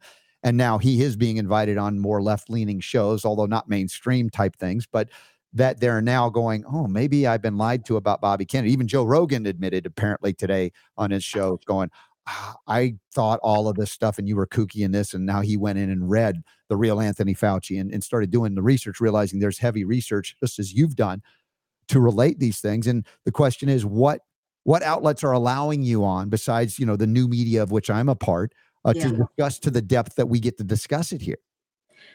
I mean, honestly, it's it's so tragic. I'm a li- uh, you know until two years ago I was a lifelong Democrat, and now I'm unaffiliated because literally all the people I thought would be advocates of women's health and women's sexual and reproductive health, crickets, silence. You know, the mm-hmm. feminist health establishment who used to care about women and babies, nothing. The people I talk to these days are overwhelmingly, you know, pastors, like male conservative religious guys Mm-hmm. who actually turn out to care about women and babies and and all the right on feminist men and women are completely silent while there's this murderous regime aimed at you know women and babies. Um i look i'm, I'm never allowed on legacy media anymore. That isn't the you know it's just the situation. I'm not bemoaning that except that a lot of people remain in very serious danger Yeah. who only get their news from cnn and npr but i do want to caution you Mhm. and everyone watching. Uh, you know i i'm an acquaintance of rfk junior's. I admire the heck out of him. But i also was a political consultant Mhm. for you know, President Clinton's campaign and uh, Vice President Gore, and and my then husband was a White House speechwriter, and that was decades ago, before the you know true criminality of the current regime. I guess what I'm trying to say is, if Bobby Kennedy Jr. is getting, I'm sorry, if RFK Jr. is getting airtime on legacy media, then and I trust his integrity. But then Sure. what it says to me as an analyst is that the powers that be on the Dem side realize that they don't have a bench Mhm. and that um, they're going to allow him to be the nominee. That's awesome. But I also, I guess what I'm trying to say is everyone watching has to snap out of this, and they're counting on this, right? This instinct of, oh, good, it's being taken care of. You know, the, the white knight on Yeah. the white horse has arrived. Right. That is not going to happen because I can tell you, and again, respecting RFK Jr. hugely, if the Dems let someone like him be the nominee, and it is a let, right? Because they are such criminals, Yeah. then like no one gets to be in the White House without signing away certain compromises you know that are fundamental. And that's true of you know the like al gore was a good guy believe it or not. He really cared about the issues. There is only so much you can do once you're in the white house with the with the way that um, powerful forces surround the candidate or the nominee or Yeah. the elected and, and literally don't let them move to the right or the left. So I guess all I'm trying to say is if we're going to get out of this, it's not because our candidate is going to win, Mhm. you know, whoever that may be, on uh, President Trump either, or, you know, Yeah. Kamala Harris, whatever god awful candidate, you know, the Dems prop Yeah, up. and, and It's that- because there is a Yeah. grassroots rebellion that is resistant and, and, and I peaceful. appre- That's not what we appreciate very much your uh, sobering perspective, and we share that here. At the same time, you know, I appreciate certain folks that I've met and come to know over the years or observed over the years that have a level of integrity, intellectual and otherwise, that seemingly are resistant to being purchased and have a track record of like you can't buy me. Yeah. Uh, of course, with the Kennedy family, I think Bobby Kennedy knows what's at risk in terms of life and death with his family's, uh, you know, situation that he's been through. Sure. Uh, and in the case of my friend uh, Jonathan Emord, who was on in the previous hour, who's running for the United States Senate in Virginia to displace Tim Kaine, again, man who's just so committed to the Constitution, limited government that it Right. really rises beyond partisanship. Even though right now, as you see, certain parties have bought certain things, and you know, and so the political reality is, even if I assume, uh, let's say, if Ron Paul was allowed to be the guy back when he was running as a Republican and he had the grassroots and so exciting, even if he were president, it wasn't wouldn't change things overnight. To your point, there's well, I mean, no, I'm saying something a little bit different if you don't mind my Sure, no. drilling down on this because very important for people ahead, to understand. When someone, even if someone you love, you know, who appears to have all kinds of integrity, gets elected to that level, Mhm. if you don't speak up like constantly and powerfully and in an organized way, the people on the inside cannot do anything for you or can't do much. Right. In other words, they have to be able to show whatever they want to do, they have to be able to show the powerful forces arrayed around the table you know look i i hear you i feel your pressure but look i can't do that because all these millions of people are pushing in Mm. another direction that's what i'm trying to say you Yeah, no, have to that's clear. save them you can't wait for them to save you Yeah, in other words, there are no political saviors, which is an important, uh, uh, let's say, maturation, if you will. without our engagement Right. without our engagement Exactly. So engaging in that, that's a, a very, again, very important thing to consider, even if we like and appreciate people that we'd like to be in office, uh, that it takes all of us to to push on that from this point forward and operate on the localist of local levels as well, uh, where they try to, uh, i- well, it, they've implicated themselves at so many levels, and especially this issue of the pharmaceutical church or industrial complex Right. making inroads at every level of government and society, That's a good including the religious organizations, as we saw uh, within COVID, uh, the cooperation and many religious leaders. And that was another part of the documentary we did, Utah Safe and Effective, where we talked about the institutionalized conflicts of interest between medicine and state, medicine and media, and medicine and church. Which oh i is- can't wait to watch it wow Yeah, amazing. yeah. So utahsafeandeffective.org. It's absolutely free to watch. Um, we've uploaded it in two parts as well to brighteon.com because uh, that way we know we weren't going to get censored. But so far it hasn't been censored, although it hasn't been picked up and promoted because it really posits a different way going forward that is not popular on any side of the equation Mm. because it really addresses the numerous conflicts of interest where nothing is left untouched pretty much. Uh, and I think again, that's the the point of our ability to talk about these things is very uncomfortable because we'd like to believe certain things, and then Right. Oh my gosh, there are a lot of people if they're not evil themselves are engaging in evil activity, much like you've described the war on women, which is a war on all humanity. Uh, and and can't be diminished in any way, shape, or form. You know, it, my background growing up pharmaceutically, allopathically, heading to the doctor realm, like my my uncle, the doctor, who warned me not to become an allopathic doctor, even though he was one finding homeopathy and then engaging in helping myself and then others, including many women over the years that had menstrual and uh, various difficulties in terms of fertility, finding out long before COVID and these COVID jabs that even the so called traditional vaccinations had negative impact due to some strangeness in regards to how they produced them, including aborted fetal cell tissue and, and no investigation into how that might impact future fertility, much less the male female distinction coming from you know various sides. These are the things you would want to engage in to go all right what is the end result of all of this? And they accepted the rel- the religion of vaccinology and now many Mm. doctors like peter mccullough and others are waking up and going you know what i was vaccinated my kids were vaccinated my grandkids are not going to get vaccinated so there's an Wow. awakening looking backwards now that those have been duped if you will or programmed to not see Mhm. certain things whereas my holistic brethren naturopaths herbalists chiropractors that largely don't engage in those uh, let's say experiments on children uh, Mhm. have pointed out and, and we're coming to find out that we were all right the experts were all wrong Wow. now what do we do right, Right. Can I ask you a question? Why it why is there aborted fetal cells in other vaccines? well even if it, they're not in there as we know they're, they're utilized to experiment part of the process of, of uh, you know the, the rapidly reproducing cell lines that they can utilize but i don't fully understand the purpose for uh, that there is technology to use let's say without having to resort to that so i wonder was there a greater purpose that i still don't even know knowing that there are nefarious agendas afoot that have become very apparent including what you've uncovered that i now have to look back and go was it just convenient or was there another agenda why did they do that Right. Well, let me ask you this very specifically. I mean, these days, from what I've seen, there is no evil or psychotic weirdness that Mhm. I I won't ask questions about because of what I've seen to date. Yeah. Um, I was told that I had to get a flu shot, which I never get. and I, you know, never suffer much from flu.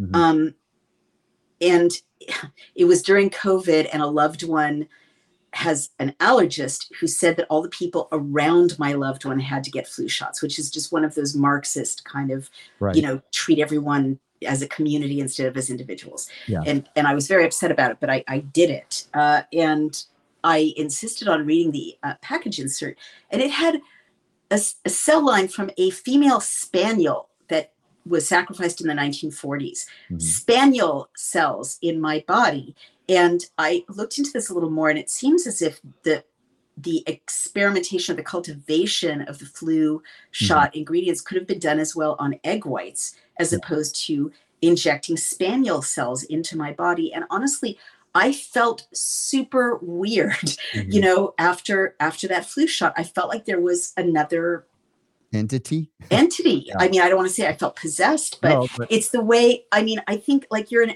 you're a homeopath.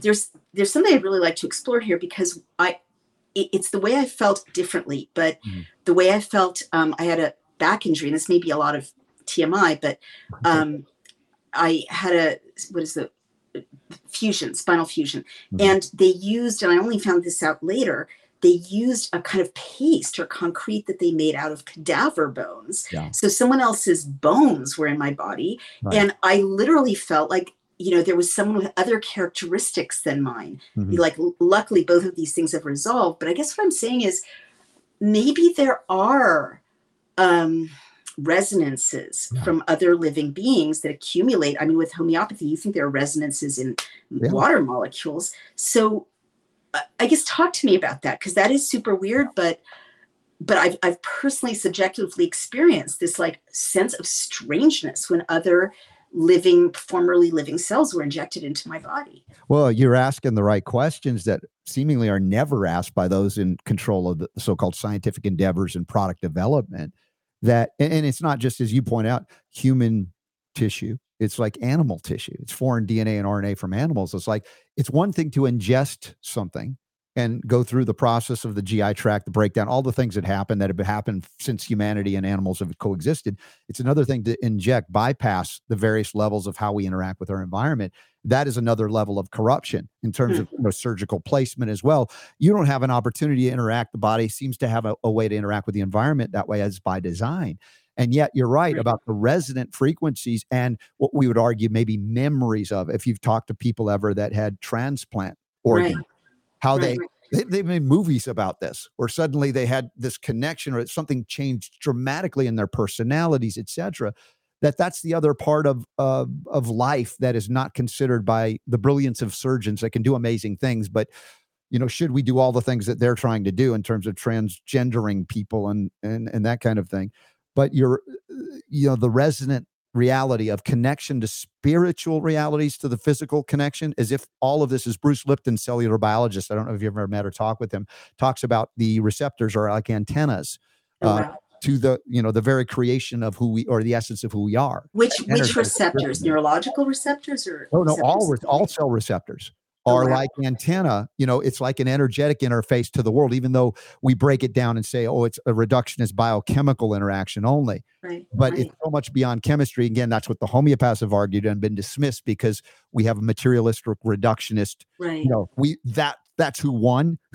Not Right, right. right, but they've predominantly been profitable and therefore squashed every competition in, in terms of uh, engaging intellectually on these subjects. Yet quantum physics would lend itself more towards what we're discussing.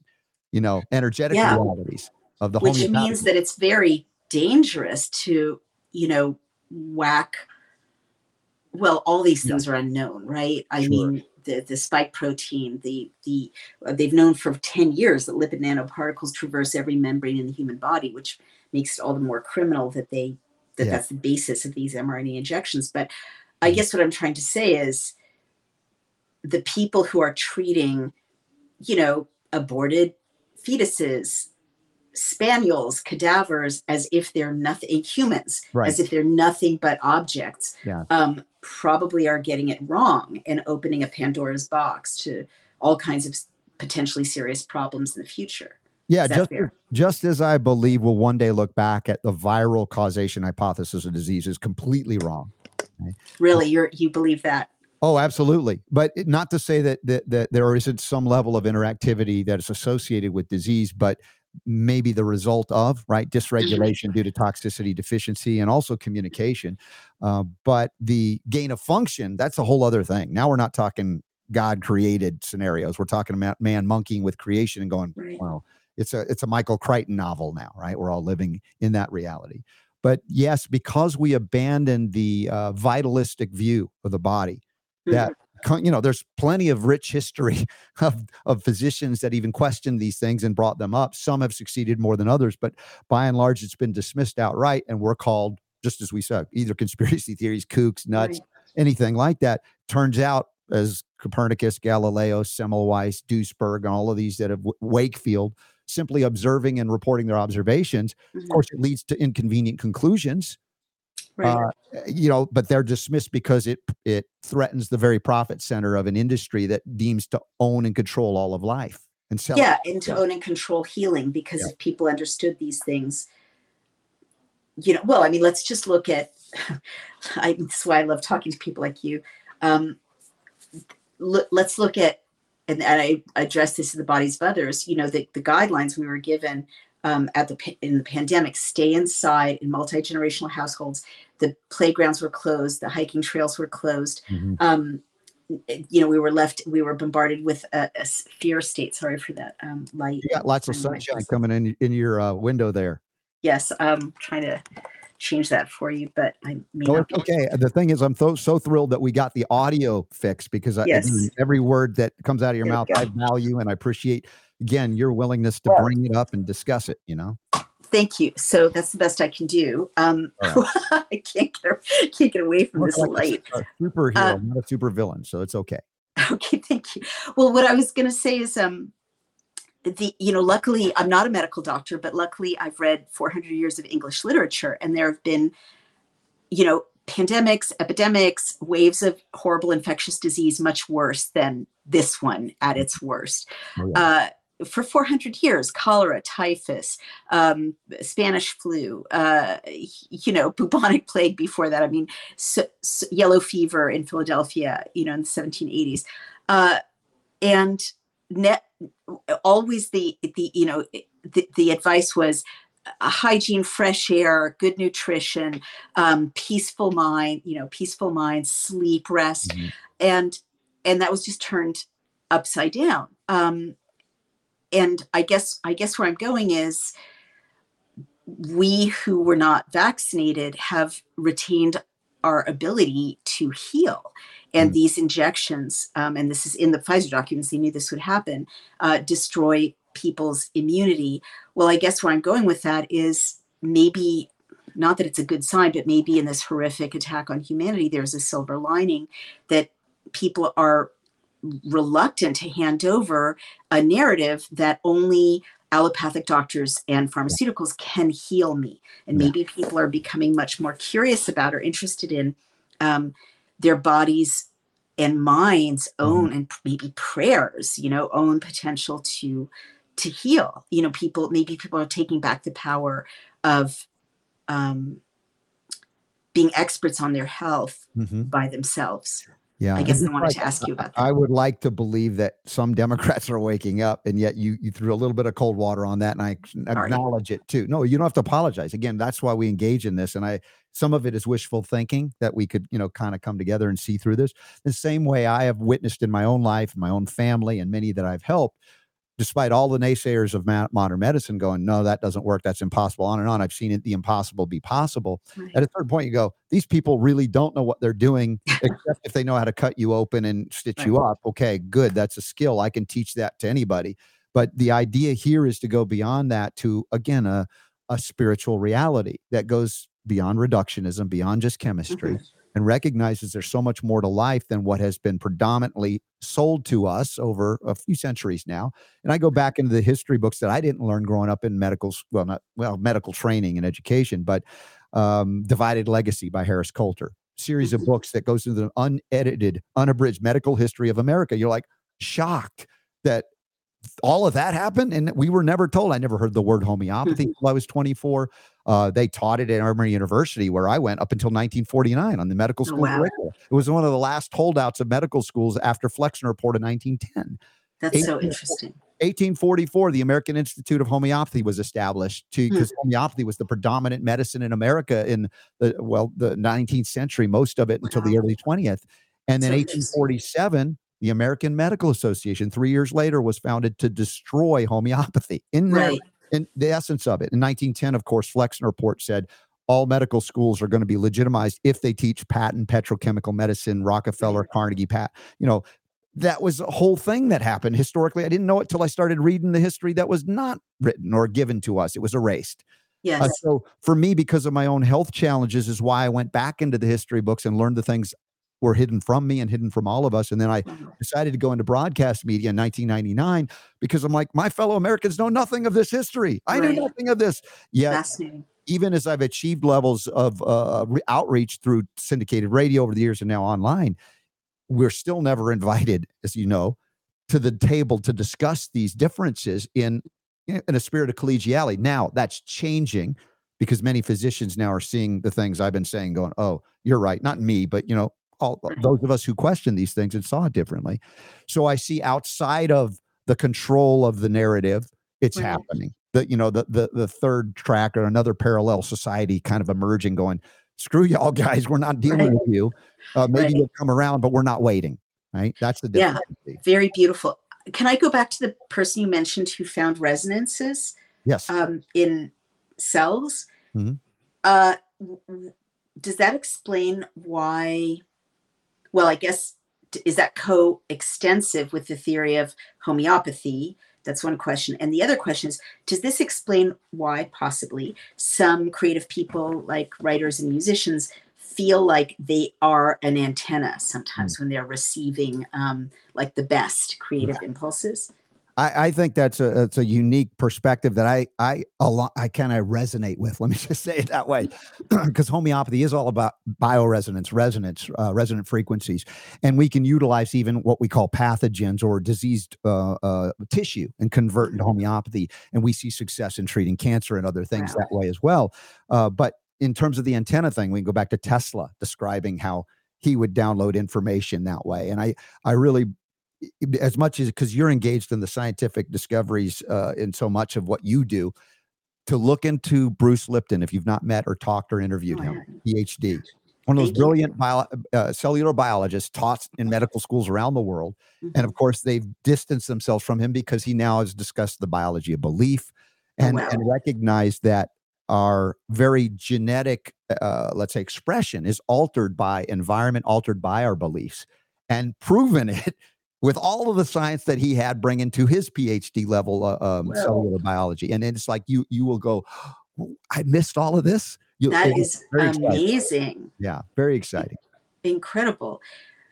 Okay. I mean, so that would also suggest that, well, it would suggest, I mean, it opens up a whole other conversation, right? But it would suggest not only that we all need to go back and look back at homeopathy, but also that the things that are disrupting us, whether Mhm. it's electromagnetic fields, 5G, um, fear, Yeah. um, isolation, um, you know, eh, disruptions of attention, those may be affecting us at a cellular level in ways of which we're not aware. Oh yeah, a- absolutely. And of course, uh, you know, I I haven't had him on yet. I'd like to. Arthur Firstenberg, who, who wrote, uh, you know, the Invisible Rainbow, I think it's called. It's about Mm. All of the electronic advancements in terms of our history when we first hit telegraph poles. What happened? Right. What manifested from a health perspective? Interesting. Oh, wow. and and it relates the changes in electromagnetic grid on the planet every Mhm. time we made an advancement there would be some new malady or an old malady parading as a new malady that, that would be manifest and they'd claim okay it's caused by a virus or something unknown that's physical rather than acknowledging and recognizing what you just said that the alteration or the stress that happens at an energetic metabolic if you will or resonant level Mhm. causing discordant cellular metabolic function, resulting in what we call symptoms, and then they And then it a disease that they want to use something to treat or something to inject to prevent. Complete disavowing any aspect of our energetic reality, right? And we talk about being out of energy, not out of molecules, even though there's a Wow. relationship. But uh, Really? astonishing. Yes, there's so much more to learn. That's so interesting. And what you just said kind of stands to reason. I mean, it's not a very esoteric thing to say. I mean, you know, my, my kids make fun of me because I'm really bothered by electromagnetic fields. They're like, oh, mom, you know, and I'm like, no, seriously. And t- like, there's this device that gets rid of mice and it emits a high pitched frequency.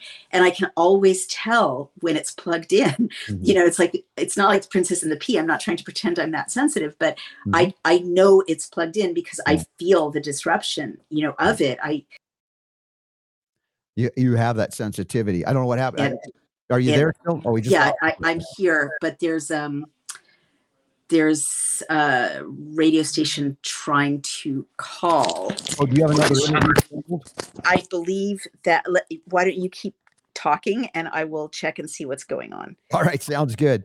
All right, as you can see, we're having an engaging conversation with Dr. Naomi Wolf, and it goes a little different than I expected, but not in a bad way. Uh, it just thoroughly enjoyed to engage in things that are of interest to each of us and, and all of you. And that's why I like doing my Sunday conversation show as well, where it's, there's no, never that we script this show, but the idea of just opening up to the deep levels of reality and, and what drives us, what motivates us, and maybe our connection to the spirit, you know, however you uh, identify it what got you know this is to me the fascinating journey uh, that i get to do by having this show and interviewing so many people we're almost to 8, 1800 guests over the years and i only Wow. count each guest once even if they've been on m- multiple times and it's Oh, fascinating the things i learn in the interaction and just again I, that's why i've always enjoyed wa- just watching you from a distance you know because you've been a media figure. And i said you know that that that woman she's very special. She's got something about her that uh, I can tell there's an openness to the engagement and scientific in- inquiry and interest and curiosity that not everybody that has a PhD is actually exhibiting. And you always had Well, that. Thank you very much. I'm glad my education did not ruin my uh, my intellectual Didn't get in the way. capacities. I actually know what you're talking about, so thank you. um, I feel like I should sign off because these other people are trying to reach me for whatever reason, but I want to thank you so much. Is that is that okay with you? Um, Oh yeah, absolutely. You're welcome here anytime. I just thoroughly enjoy our interactions, and uh, if you've got questions on this off the air, we can talk uh, or do some more uh, Absolutely. discussions at another venue. Absolutely, and I appreciate you so much. Thank you. I'd be grateful. And if you don't mind, before I go, I'd like to tell everyone to please go to Amazon and order the Pfizer documents, the War Room DailyClout Pfizer documents analysis reports. It's a life saving book and um, give it to your loved ones, give it to your doctor, give it to your representative. Uh, it has all of the 74 reports from the 3,500 experts about what's in the Pfizer documents. do we have that link before you go? Because I know we have the body, the bodies of others, your book, uh, but I want to make sure that other link you're mentioning. Uh, you well, in have it. case you don't, people can Mhm. find it by going to dailyclout.io and it's in the upper right hand corner. Um, Okay. All right. I want, I want to include it in the notes. But uh, Naomi, Thank thank you so much for being on board. Thank you so much. I really enjoyed it. I learned so much. Too. All right. Take care.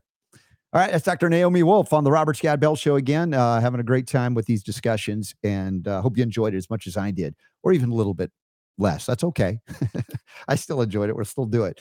Uh, so thank you all for being here. Again, robertscottbell.com slash listen for the live chat room. I know that some of you are chatting still on Facebook. We thought we were banned on Facebook, but turns out our fans page was banned, which is confusing to me because, you know, the show aired on our the Robert Scott Bell Show or the RSB Show on Facebook as well. You know, as we try to go out to multiple uh, media outlets to reach the folks that need to be reached.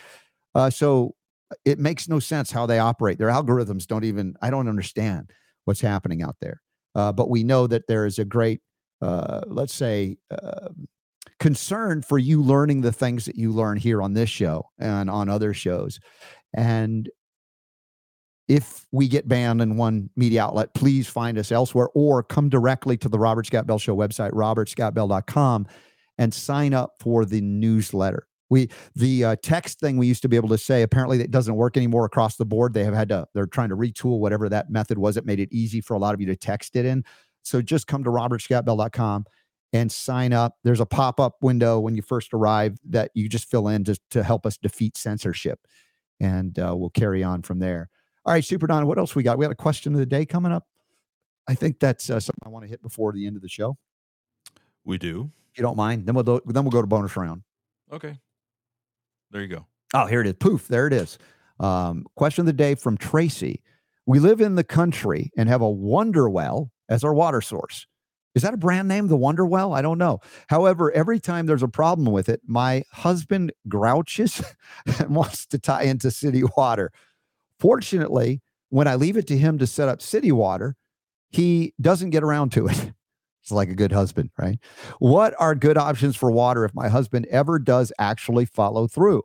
I will not drink city water for obvious reasons. I worked in towns where the water was pink to brown and considered normal. Yuck, Tracy. Well, good news is, Tracy, uh, filtration technology has advanced to where if you were on city water, you could filter out much of the muck and as well as the chlorine and even the fluoride if you know how to do it. Uh, if you're on a well, which you are, we would want some kind of analysis of the things that are present in there. And often the county extension services will test your water for you, maybe for a fee, maybe free. So you'll know what kind of filtration would be most appropriate if it's on your own well and you're concerned about, let's say, glyphosate contamination, et cetera. I would recommend you reaching out to Echo Technologies. My buddy Paul Barattiero, uh, who comes on this show every once in a while, have been friends for years. And I use the Echo water technology to filter the water coming in. And we are on tap water, but we are our little city where I am. It gets it from a deep aquifer. They don't even chlorinate the water. That's the mo- most amazing thing. No fluoride. But uh, the next county up, they fluoridate. So you would have to have special, uh, you know, when you talk to Echo Water, Echo Technology. Superdon is the banner up to get to Echo Water. It is. It is. Okay. So if you go to robertscottbell.com, you can see the banner for the Echo Water. They have uh, point of use uh, filtration technology. If you already have filtration technology in your whole house, they have things that can, you know, make the hydrogen happen at the, at the sink level. Uh, so there's a lot of options, and that's where I would go to analyze. Let's say if you know what your water is on the the well, if it's okay, great. And even then, you may want filtration technology there too. But if you end up on city, you'll still be okay. I don't want you to panic. There are ways to filter out that which comes through, including a lot of the drug residues. Are you are you in, are you implying that uh, pink and brown water is not good for you?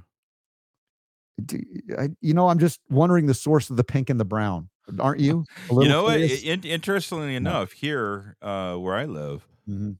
uh, the the tap water, if you leave it in, in like a bowl or something like that for Mhm. for an extended period of time, it gets like a pink film. Yeah, that probably means a lot of iron in the water where you are, because you have a, a, a farming rural community. It's a rural community. I mean, it's yeah. considered city water, you know, but uh, But you're still Yeah. at least uh, drinking filtered water, right? We've talked about that over the years. oh yeah, yeah, Yeah. I've got So- one that I've I've put on on my uh, my my faucet. Okay, as well. Good. That one that I got years ago, it broke. Oh no. It finally gave Finally gave gave up up, the ghost. yeah, it Well- lasted a while though. Also, I recommend as well if you don't have whole house filtration to put a, you know, they're not that expensive nowadays to put a little filter on your shower head because the chlorine, all the things that do come through that, you'll end up breathing in and absorbing through the skin. So, but base level uh, filtration can can do some wonderful things. At least reduce some of the toxicological burden on the body. Uh, so, Tracy, thank you for calling in. Give us a follow up. See if your husband ever hooks you up to City Water. If not, we got you covered through Echo Water. So, what do you got? What is that? Break time? Okay. All right. Coming back after 60 seconds because uh, the power to heal is yours. That's right. Yes.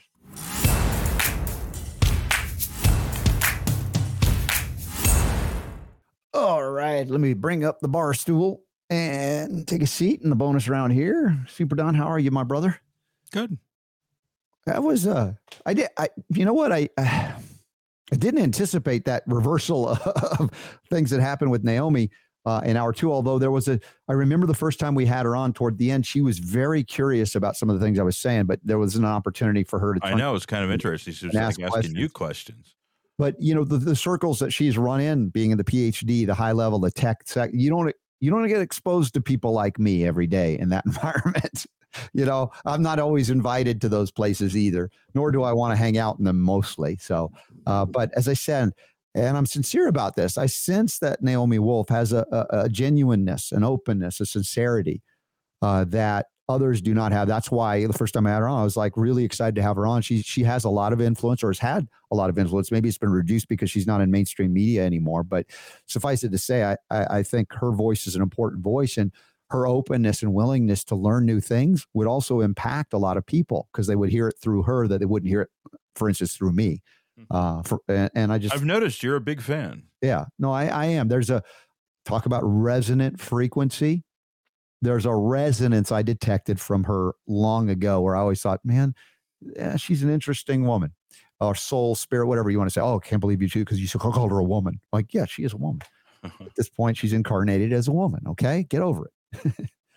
And I think she liked the uh, the way I described the uh, demon spawn of IG Farben. I think she acknowledged that, seeing all the Nazi medicine that has been engaged in around the world that's manifested as the predominant model for all governments of the world to adopt to all exclusion of all others. All right. So that's all the comment I get out of you, Super D. Okay. Yeah. Yes. All right. So um, I haven't had a chance to do it yet. Yeah. I found out about an hour before the show that RFK Jr. was on with uh, Joe Rogan. Yeah. But I just have a hunch this is going to be three hours. He Mhm. went three hours with RFK Jr. Now find any other news program anywhere that spends three hours with with RFK Jr. Nobody does it. Well, I find out any presidential candidate that could spend an unscripted three hours being interviewed by anybody. Well, that's true. I mean, Ron yeah. Paul could do it. Uh, Jonathan Emord could do it. You know, uh, Yeah. there are people that have a knowledge base and a commitment and a passion and a, and a set of principles that they can roll with you on any topic. Of course, Bobby Kennedy is a real student of history, having lived you know, a lot of history of, of, of the West has gone through his family in the 20th century. So uh, fascinating whether he's running for president or not. But to, to Naomi Wolf's credit, again, she cautioned, said it isn't enough, even if he were allowed to, right, be the Democratic nominee. What compromises would happen unless the people rose up and said, "Uh, uh you know." Oh, yeah. right. I, I look, I get it. Um, Mm-hmm. I I'm not looking at it as a savior Mhm. thing. Right. right? A Uh, we don't look at it that way here. Thing. I, am looking at it from I don't know an entertainment and, exciting excitement in a what would normally be a very boring and predictable presidential race. mhm. Uh, you know, talk about you know. Listen, it's the reason why I liked uh, I liked the situation with Trump. Yeah. he was a disruptor. I see RFK Jr. as being the same. Mhm. You know, and and I love. Listen, you know, we've Mhm. talked about this before. I'm a big fan of the underdog. I have always been that guy, and I think a lot of people are too. I'm not unique in that, Hmm. but you know, you get you, you you always you know people have a tendency to root for that underdog. You know, Mhm. that's why so many movies are made that way, right? You know, where the Right. underdog wins the day. Yeah. yeah. Um, and so I think it's kind of fun to see something like this and to see how the Democrats, uh, once again, are sticking their foot in their mouth Mhm. and things that they're trying to do are backfiring. Yeah. It's fun to watch. Yeah, it is. I, I liked the way that Naomi didn't pull any punches on the Democrats, right? And here's the thing we have been accused of being occasionally right wingers, right? Whatever. We don't have a f- party affiliation. We would lean more libertarian than anything else, small L per se. But um, yes, we have conservative bent being dads and you a grandpa. Uh, what they call conservatism today, but you know it might be more considered classical liberalism, as we know that the words have been corrupted so much. But Naomi Wolf has been a lifelong Democrat, and she you can you could feel the disgust that she has. And, and that's to me also what I felt over the years, and what even sometimes today I will feel. But I'm trying to maybe reach people that are unreachable, perhaps. But I do. I still try to throw those olive branches out to kind of say, "Hey, can we come together, find some some common ground on these on these issues that you know are not so polarizing, uh, artificially or otherwise?" And uh, Naomi just was like, "I'm not having that." No, I was a Democrat my whole life, and what they're do- engaging in is disgusting. Yep. Okay, I acknowledge that too. So y'all can't say, "Oh, it's because you're a right wing Trump supporter that that you say that." Uh, that's not what we are anyway. So The labels have yeah. gone through an evolution Mm-hmm. for sure. All right. So um a couple things I want to mention here. Yeah. Uh want to uh welcome Jill Esping Mhm. to the Patreon family. She's! Newest, patron uh on Thank a, you, Jill. the Patreon group that we've got. Mm-hmm. And um, so Jill will be able to join us on July 1st for the next AMA. Yay! Uh, happy birthday to Julie Whitman Klein. Yay! Julie's birthday today It's from birthday the Trinity today. School of Natural Health and the Trinity Health Freedom Expo. Hope y'all are planning to be there. Yes, sir. That's great. That's what I Wonderful got. birthday to celebrate.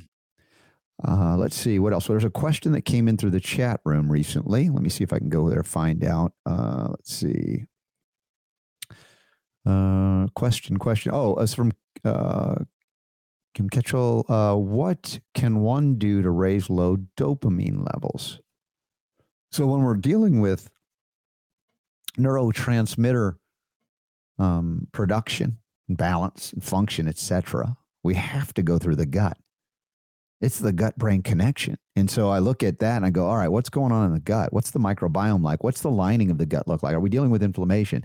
Certainly, we can look at uh, deficiencies of minerals and precursors, but all of it's you know a metabolic production issue. Are we not? Why? Why is there not enough dopamine? Could you? I mean, you can take L-Dopa. You know, that's probably going to fire you up or the drugs that supposedly proclaim. I know we don't talk about it as much as we used to because Yeah. uh, they, a lot they, of things have supplanted. no longer subject. A, a, a sponsor of the show, but Crave Kicker was one that one that did that. That was the that. uh, uh, mucuna pruriens, right? Was that yes, what it was? the Yeah, Velvet Bean. I velvet was called, bean right? that helped to Yeah. elevate dopamine. Uh, so that's something that can be done.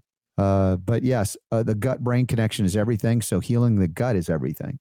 Uh, considering that if there's lingering issues with uh, low dopamine levels, that's where I would look. Uh, certainly, essential fats play a role there. You know, oftentimes the mainstream of, of medicine will say, well, lower saturated fats. I'm like, dude, do you understand how critical saturated fats are for cellular health and brain and neurological health? You you you have a fear of fat, a phobia for fat. You're going to end up with low uh, neurotransmitter uh, function, and you know the the saturated fat I talk about, of course, is going to be from organic, cleaner sources, whether it be you know a botanical source, if you can call it coconut oil, or um, the the beef, the tallow, you know the things that come from the uh, grass fed animals, for instance. those things are critically important for brain and neurological health. And I know this upsets vegans, uh, but there's a lot that upsets vegans, so I can't, I can't do much about that. Just got to deal with uh, some physiological realities. If you can ma- maneuver your way around it, look, fine. I'm not. I'm not arguing that you want to maneuver your way around it, but I'm just saying that may be something to consider uh, if there are other things that are defi- deficient. So, uh, let's see what else we got. Um, yeah, is there a way to watch the Rogan show not on Spotify? Because I'm like, I'm a little bit, say a little bit, a lot annoyed that we're still banned on Spotify. I mean, what the hell are we doing that's so radical compared to Joe Rogan? I know they paid Joe Rogan 100 million to do it, and that's why they don't ban him. But really, He makes the money. We don't. Um, we uh, look, there would be a lot of people that will listen to us on Spotify, but we, you yeah, know, maybe. we've got don't know. SoundCloud and Rumble now. By the way, Yeah. you- were you able to upload that that episode of Rumble that got corrupted because of that day? Yep. Is there? Okay, thanks. Did that Yeah. this morning. Yeah, very cool. I got banned on YouTube as well. You know, these things, they're still a bit annoying.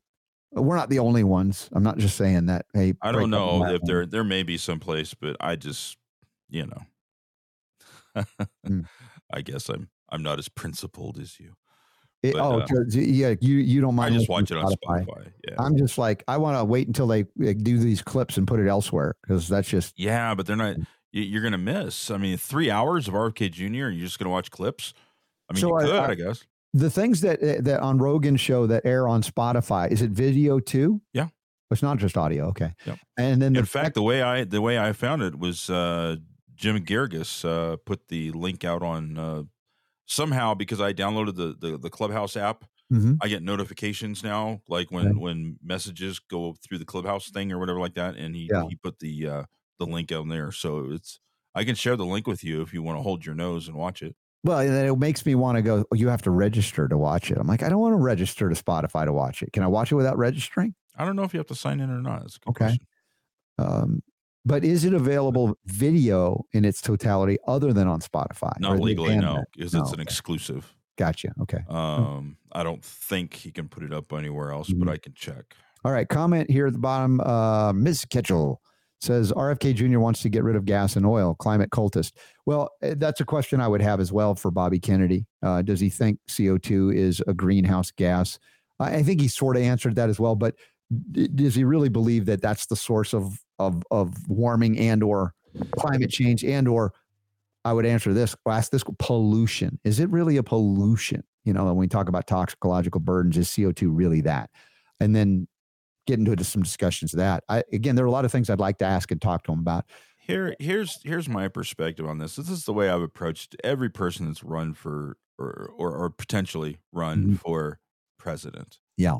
Um, if there's somebody that's running for president, and there's some things that I really like about them, Mhm. and then there's some things that I don't. I don't look at it like, oh, well, if that person becomes president, everything that they want to do is going to happen Mm-hmm. because that's what we have Congress for Yeah. right? So for me, it's like if I was going to vote, Yeah. um, I you know, and there was somebody that was running that I really liked on, you know, like seventy five percent of what they talk about, Mm-hmm. and there's another twenty five that I didn't agree with. Uh, I would still vote for that person Yeah. because I would want the chance of the stuff that is really good to Yeah, get done and get put out there, and know that the checks and balances that are in place in Congress would be enough to be able to stop maybe some of the things that maybe I don't agree with Yeah. because you're not going to find somebody that's going to be exactly unless you run for president yourself. Right. Right. You're I not going to find somebody that's going to want and do and think and everything that you want and think and love and all that stuff. Yeah. You know, Y- y- that's just Mhm. how it works. So for No, me, I don't worry about stuff like that. Mm-hmm. I mean, for example, take a look at what's going on right now with the the gas stoves, right? Yes.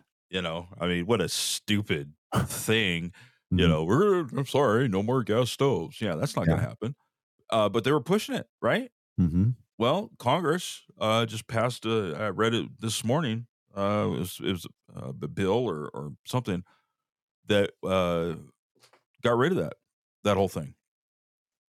So Yeah. you know, I mean, it's just because some president has some crazy idea does not mean that oh my gosh, it's going to happen. Well, and you a know? true That's why you need to be, we need to to support people like Jonathan Emord Right. and get people in there so you have those checks and balances.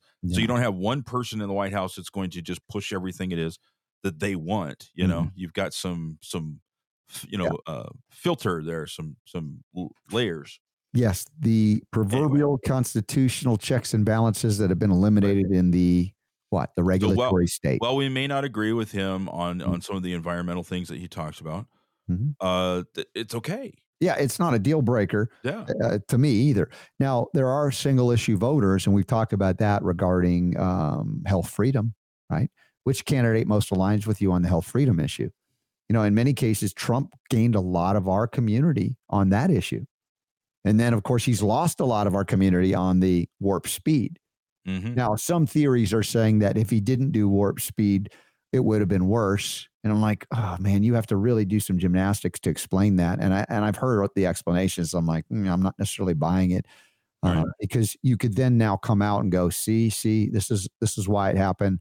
I told you these things were were dangerous, and I needed to have this happen so you could. do But that's not happening, at least as of yet. I've not seen any of that, heard any of that. Although it was kind of interesting when Trump came out and talked about some things after Bobby Kennedy said them uh, that kind of doubled down on some of the health freedom stuff that we like. But that's why it's good to have a candidate, win or lose, like you know, a Ron Paul or a uh, you know Bobby Kennedy, to speak about these things. And now you're causing people to be hearing or confronting things that the establishment doesn't want them to see or hear. So there is a net benefit ultimate, ultimately, even if they don't win, uh, where we gain by the engagement. Yes, sir. Take some more. Uh, The beat goes on. Um, I've got my CBD from National Frontiers. for some reason, I don't know if, if for you, but the chat the chat like Mhm. went away from me in in restream. It did. you I still see it on your end? Okay, so it's just on my end. Yeah. I just I can't see anything that's in there. So um Cetros uh wants you to stop picking on them uh the vegans. Yes, no, no. It, it isn't that I'm picking on individual vegans. I guess you could say because there is a there is a uh, what would you call a generalization about vegans, you know? But it's just sort, sort of like flat Earth people. I would ask you, Cetros, are you vegan or vegetarian? I think if you say vegan, you know you're vegan. Yeah, you p- yeah. You know, some vegans are nicer than others, I guess. Right. And, and the thing is, we have encountered a, a, lot of hostility over the years from vegans. And I try to be very gentle and loving. But, you know, back in the day, remember Liam Sheff, our, our brother, you know, no longer here, he was vegetarian primarily, right? Not vegan. But he, you know, when we talked about food, it, it, it raised vitriol, not only from vegans, but also from uh, people in the Weston A. Price group, some of them hmm and Oh, you know yeah. some of the the hardcore paleo whatever all meat kind of things and Yep. like That's dude, like a civil war, right? yeah let people live and decide what they want to eat and make arguments as to why you perceive your diet is better that's fine now Or just eat however you want to eat and yeah just, leave everybody alone but yeah. uh but then again a lot of people who are say vegetarian and some are vegan are eating some things that uh, i don't believe are very healthy particularly from a packaged perspective on Yeah, non well, anything processed, right? right yeah uh so. So Cetros is, says vegan 35 years. yeah Congratulations. and and like i said no knock on that It, it works you- for you, buddy. there- and that, there- and that's you know, there that's is a what it's all way there is a way to do it if you have discipline and you know the deficits associated with that kind of diet and you can you can meet it but all i ever say about any of these diets other than starting with organic that's your that's your starting point no matter which direction you go from there is that there are times when the body the metabolism shifts and it goes oh, now suddenly you need something you just you don't want to need you don't want to have to eat and that becomes a philosophical battle within you and I'm not predicting that for Cetros either. I'm just saying these are things I have witnessed over the time where people that in, you know did it because they believed it was superior or any number of reasons, and then they found their body decaying, and and and vegans would then argue, well, you were doing it wrong. Well, what if they were doing it identical to you and it didn't work for them? This is where I get into metabolic metabolic bioindividuality. The needs of each human may be different. The base we need the basics, but uh, what we can survive and thrive on could be different from individual to individual, even within a family.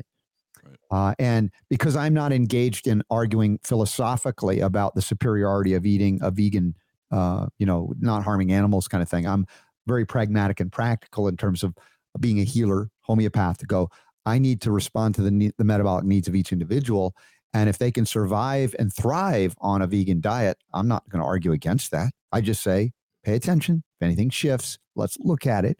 And the same thing with uh, those that are going all in on 100% type meat diets. you may have a temporary benefit and it might shift over time where you're like, holy tamale, this is not working anymore. But you had a metabolic need for a time period that shifted, you know, due to aging or due to fulfilling a metabolic need that has been fulfilled and now modify based on what your symptoms, your body cells tell you. Now, our brains, you know, our conscious mind, uh, soul, whatever, has a belief system that can override what the cells are telling you. Uh, and I, and I'm not saying it necessarily in a in terms of programming your cells, although we we have the capacity of co-creation. But if your cells demand, I need this, and you're like, but I can't, I don't want to, because fundamentally, philosophically, I think that I believe that to be wrong. You're making a decision that could be harmful to your body. That and, and that goes beyond again your philosophy. Now it's like your philosophy or religious beliefs about a thing about diet uh, is challenged by your own body cells. And i just say pay attention to that. Um, but our belief systems can get us into trouble but they can also bring us healing. So Such is life. yes It's all part of the journey. hmm So uh, it was fine. We were, we thought we were going to have to have Jonathan Emord on by phone today, but it turned out that event he was going in South Virginia, they canceled that and do, they're doing one closer to home. That's why we were able to get him on today. And and apologies for the first couple few minutes of, of Naomi's uh, appearance because her audio was messed up, and I'm glad she was able to reconnect. And from there, it was really smooth. So that was nice. That's the thing you run into with using phones and tablets and stuff like that for this. It's Mm-hmm. Yeah. sometimes does not work very well. Yep. Yep. But it worked out fine for today. So uh, we're encore tomorrow. hmm I haven't picked one yet. I will this afternoon. Somebody suggested a Chris Barr uh, encore, but I don't know. Do you have? Is it too far A back? Chris Barr encore, huh? Goes too far back. No, I could probably. I could. Yeah, I'll look. I'll um since since that's the the request. That was a Leslie request, I think. A Leslie request. Well, especially for Leslie. hmm Um, which, by the way, her uh, her new episode uh, posted this morning Oh, cool. on the uh, podcast. Right. So you guys can go check that out. Uh, uh, An update of the homestead. hmm Um, so yeah, I will do my best to try and locate a uh, an encore by Chris Barr. All right. Well, let's see. I know you'll do your best. So no matter what, I'm sure I can dig something up. Yeah. Uh, Diana says, have a great vacay, Super D. Thank you. I'm I'm super excited. I got the. what time uh, do you leave? Uh, we have to check in at four o'clock in the afternoon, and it's about a four and a half hour drive. So we'll Late morning, maybe? coordinate things. Yeah, Mhm. we're taking um, Riley and Autumn with us. hmm Um, Laura and her fiance will show up later after they get off work. Okay. And, and, and we do have scheduled a new Sunday conversation show. So Mm-hmm. Sunday will still be new despite you being on vacation because that's how dedicated you are Yeah. to get the job done no matter Yep. what. I'll, I'll work on it while I'm up there. When I get a, it, it won't. Yeah. Anyway, yes, That one's, that one's not hard to do as uh, compared to some things. true. Yeah. So, So, uh, yep, but- I'll take some pictures. I'll have something to show on Monday when I get back. Yeah, I just want to see you just revitalized and refreshed. And by the way, your uh, new bowling shirt, it looks great. You like that? I do. Well, you know, I I bought those 2 Mhm. and um, everybody liked them, and I thought they looked good and stuff like that. So Mhm. I I uh, As long as your wife approves, that's all that yeah, matters. she she likes them too. Yeah. right. Um. So yeah, I bought. I got I've got like one for every day of the week now. nice. Yeah, I like it. it works. Yeah, that is great. I don't bowl, but I've got the shirt. You don't bowl, but you got the shirt. Come on, you got to bowl a little bit occasionally. Uh, yeah, for fun. Yeah.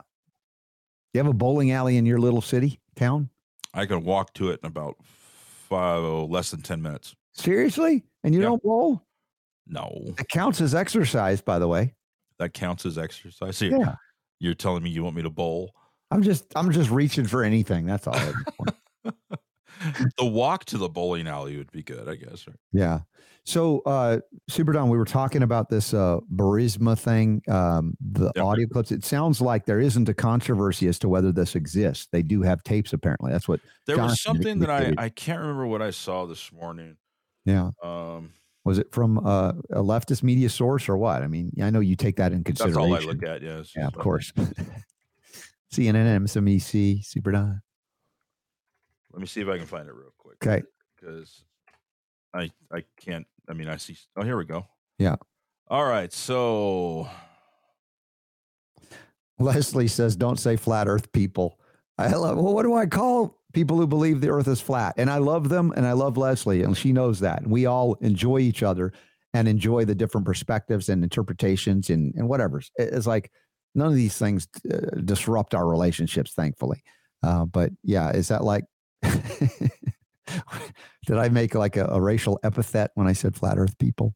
I don't know.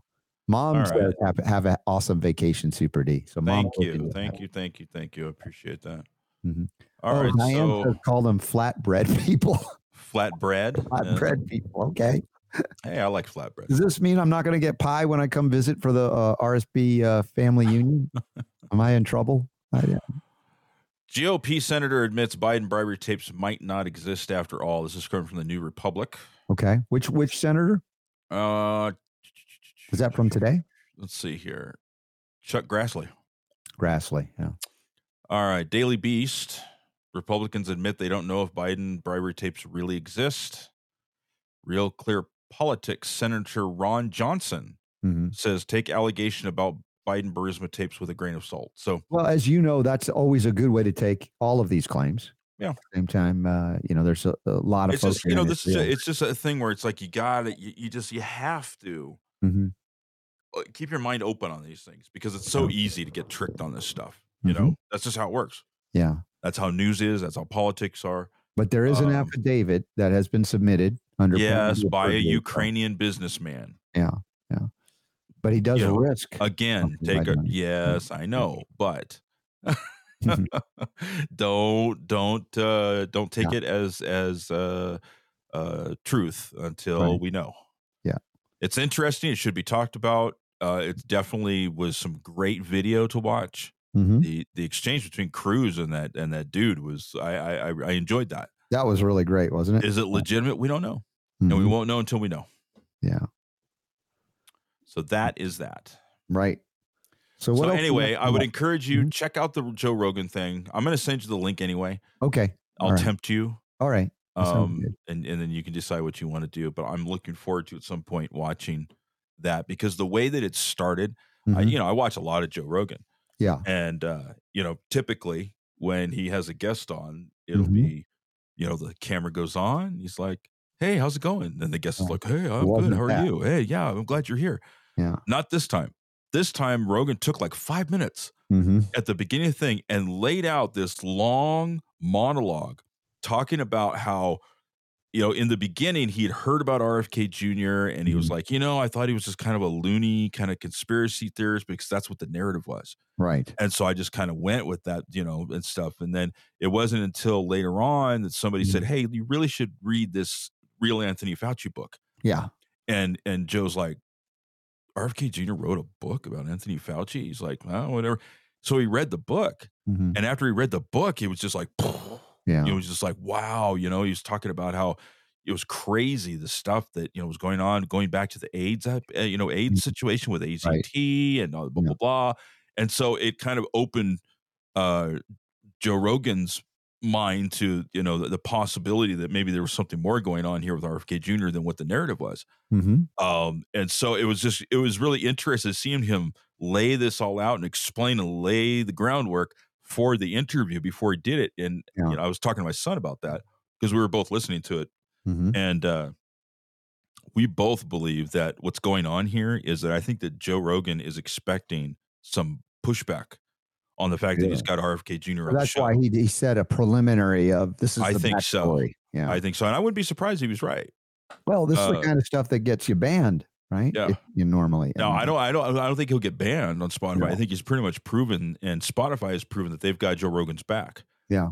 Uh, but mm-hmm. I would not be surprised if he didn't have a lot of bad press. Yeah. Uh, in the next few days over this thing, there's going to be hit pieces written about it. Yeah because he had the audacity to spend three hours talking with RFK Jr. Allow RFK Jr. to have a platform mm-hmm. to talk about yeah. all of his misinformation. How dare he? Yeah. Well, I'll look forward to seeing it. And if you see anything of uh, interest of note before I do, let me know.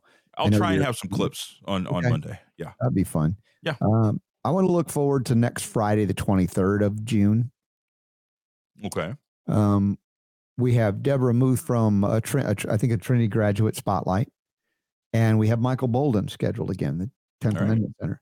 Now, my question here, and if Michael Boldin is listening in the chat room, um, could we start the show an hour early on on that Friday? Because I got to fly out right after the show. It's going to be so tight. I'm like, give me that extra hour. So it's a question of whether Michael Boldin can flex an hour early or not. So you we would have him on before the Trinity guest, and we would No, I'm, I'm saying start the two. whole show an hour early. Just roll Yeah. the whole show back an hour Oh, early. so you want to reschedule Deborah Muth too? no, you're not listening to me. Just start the show an hour early. That's what I said. That is not what you said. I did say. I said so. I You want? Oh, I no. No. Because twelve thirty, that would be the first hour. Michael Boldin be so. So you'd have to put Michael Boldin before the Trinity guest. Oh, I okay. Now I get what you're saying. A little bit of uh, Yeah, who's not listening to who here? bonehead by the host. so you're saying oh, the way you interpret it now. All right, watch this as this We happens in real time. You would keep the the guest that's scheduled in the first hour in the same place and just roll Boldin to Into the first hour. see. I wasn't thinking that though. I was thinking the whole show move everybody an hour earlier Why? Why? Why reschedule two people? because I don't know only- that Michael Boldin can go two hours. Oh, I know he is difficult. That's right. difficult. See, That's now we get to the, the real issue. Michael Boldin is difficult. It's all because of him. I'm I'm just saying, su- uh, All right, suggesting. we will we will explore this uh, Okay. next week. All right, this is bonus round. We can do this stuff. Just kind of gets crazy, wild and crazy. Flatbread people, Diana. That's funny. Ah, man. All right. What else? Anything else to wrap up today? I have to reschedule her time. LOL. See, yeah, that's what I'm saying. I moved the whole thing an hour earlier, but he went, no, just hold the guy, the gal, um, the first hour at the same place, and then move Michael two hours. If that works, fine. But I don't know if it'll work. That's why I just threw it out in the way I thought. So, We'll find out. Leslie, praying you have a blessed time and rest at the beach of rest at the beach. Super Don, you definitely deserve it. Yes, yes, you do. We are going to a, a spot called Yachats. It's Dude, spelled it- it- it's spelled Y A C H A T S, Yeah, hot. and it's spelled it, yeah, it's pronounced Yachats. Are you guys going to bring like food so you can cook it right there? And because you have a whole house and kitchen and everything. Um, I don't know. We might just just eat out while we're gone, so that we don't have to wash dishes and clean some, you know, the kitchen and all that stuff. Is Just there a pl- like uh, you're on the coast? Is it like famous also for seafood restaurants, like a lot of fish? Oh yeah, heck yeah, man. Heck yeah, there's a there's a chowder place there called Moe's that is just like awesome. yeah. Um, but over in Yachats, they've got this. Let me show you a picture here. Mhm. Something called the Devil's Punch Bowl. And what happens is, is the water crashes over and there's and it comes in. Mhm. See if I can find a video. I can show you a picture, but I'd rather be able to show you. Let's see here. Mm-hmm. Thor, yeah, it's Thor's Well Thor's well. and the Devil's Punch Bowl. Um, Keep the kids away. oh, dude, it's so cool. Let's see this here. Is this all Yachats? I don't know if this is or not. Diane says, "Get your speedo ready, Super Don." Uh, yeah. We, want, we don't want pictures of that. I don't even go barefoot. Holy tamale! Look at that. So that there, let me see what that is. That is um, Pretty, whatever it is. a- yeah, sinkhole. That's Thor's well. That's Thor's well. Okay. Yeah, Right, just keep where the the kids water away from that. We don't want them sinking into that. And then Whoa! Look there, at that. there it is there. That's near where you're going to stay. That yeah, that's that's like the the whole thing. The whole. Gorgeous. Um, It and won't then be fall though. That's a fall picture. this is uh this is the Devil's Punch Bowl here, where the water comes crashing in. They don't show the water crashing at this point here, but Yeah. it comes in through this uh this hole down here. Nice. And just you know, Can you get down there? Is it safe to do that? I Is that why they wouldn't. call it the Devil's you probably can, but Yeah, I'm not the, that the name, you might want stay away. Yeah, I'm gonna pass on that one. Well, just like I said, keep the kids on a leash. But yeah, Grandkids. it's it's beautiful. Uh, it's a beautiful area. I mean, it's just uh, yeah. Anyway, so that's where we're going. Oh man, it looks good. Looking forward to it. So, thank you for all the well wishes. We will be having a good time and hanging out with my daughter and her fiance and the grandkids and eating fish and Mm. feeling the energy of the ocean, which is a real Right. So you aren't a materialistic reductionist because you believe in the energy you're going to get there from the ocean. Well, you know, it, it- look, it's I, I I'm very much an agnostic on most things, right? Mhm. Yes. But you know, look, if I experience it, Yeah. then it's real, right? That's my Real point. for me, it's You it is for anybody else. necessarily convince others, but it is your experience, even if you don't understand or ex- Oh, you know, yeah. can't explain it. And it. I think anybody, I, I don't know anybody. I'm sure Mm-hmm. they exist, and they, they must be have a miserable life, but Mhm. you know they can go to a beach like that and not come away from it feeling like you you got something out of it. You know, it Yeah. affected you.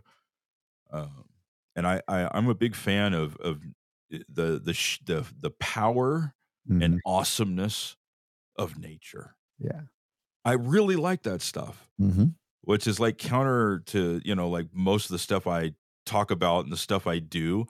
But it, you know, it's there's there's one spot there in Yachats, it's where the water comes crashing in from the ocean, and it, it- there's like this channel where it like goes around, hmm and it's like you know you're standing next to that, and you're just like you're just feeling this massive energy of the force of nature and these thousands of gallons of water that are just you know just and it's just like whoa. It's the same thing i get when there's like a, a really horrendous thunderstorm. I Mhm. love those things.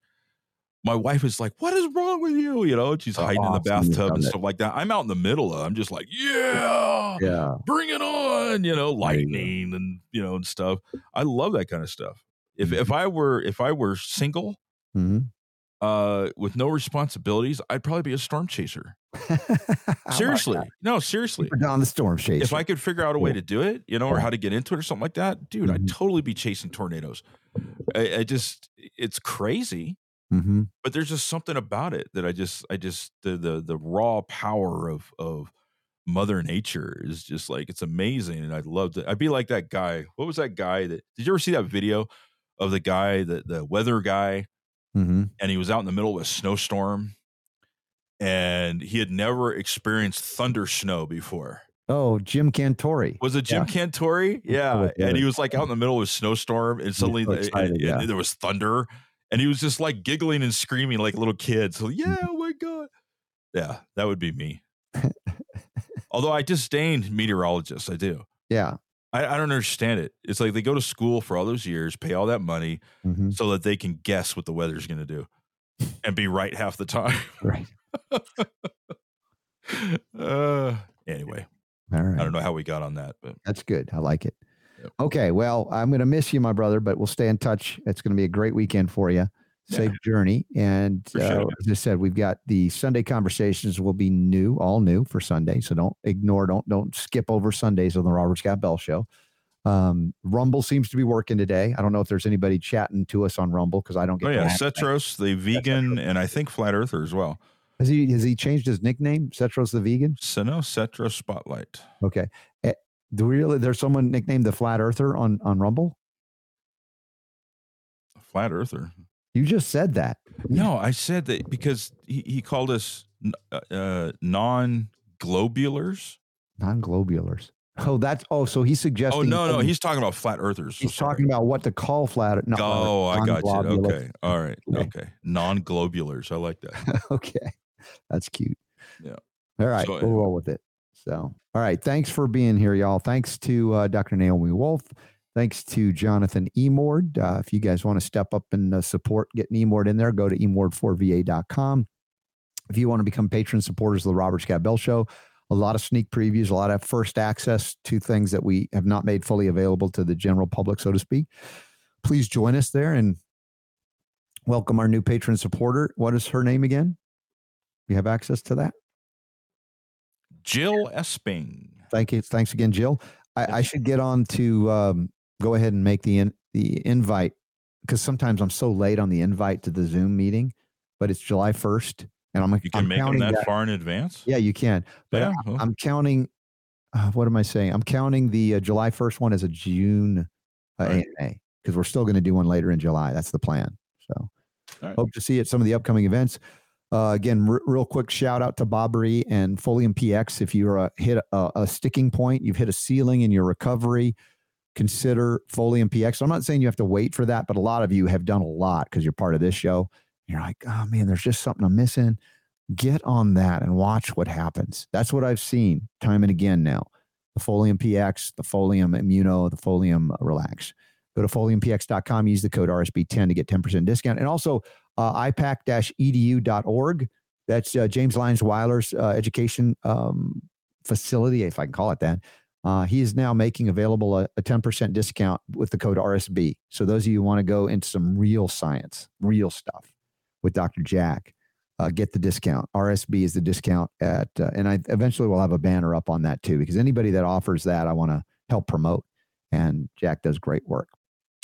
Anything else I forgot to mention today? Upcoming events, y'all check out the upcoming events tab. Uh, we've got the uh, the the venue in River. No, I can't, I can't ever remember the city in north of Denver by about an hour. It is called Loveland, Loveland, Colorado. That's the 24th of June. And so it's all, a day long event all day, 9 a.m. to like 9 p.m. Big day. And I'll be speaking, I think, right about, I think 1215 that day, middle of the day. So I look forward to seeing you. I'll have shots of silver and copper, and I'll bring some books if you want to uh, buy a book and get it signed. I'll bring some for that event too. And that's all I got for the for the day, for the moment, for today. All right. Well, thanks for hanging out with us, guys. We love hanging out with you. And uh, we'll be back on Monday live and Sunday with who, who's the guest? Oh, Sunday. Yeah. Let me look at my schedule. Uh, Kai? Uh, yes. Uh, Kevin sent this to me. I've got, I think I've got it on the schedule. I'm going to record tomorrow. Uh, where's my calendar? There it is. Kai Jordan, but I don't have any details on Kai at this moment. So hopefully Okay. we can get some back backstory. But uh, Kai Those Jordan, are usually the coaching. best uh, interviews.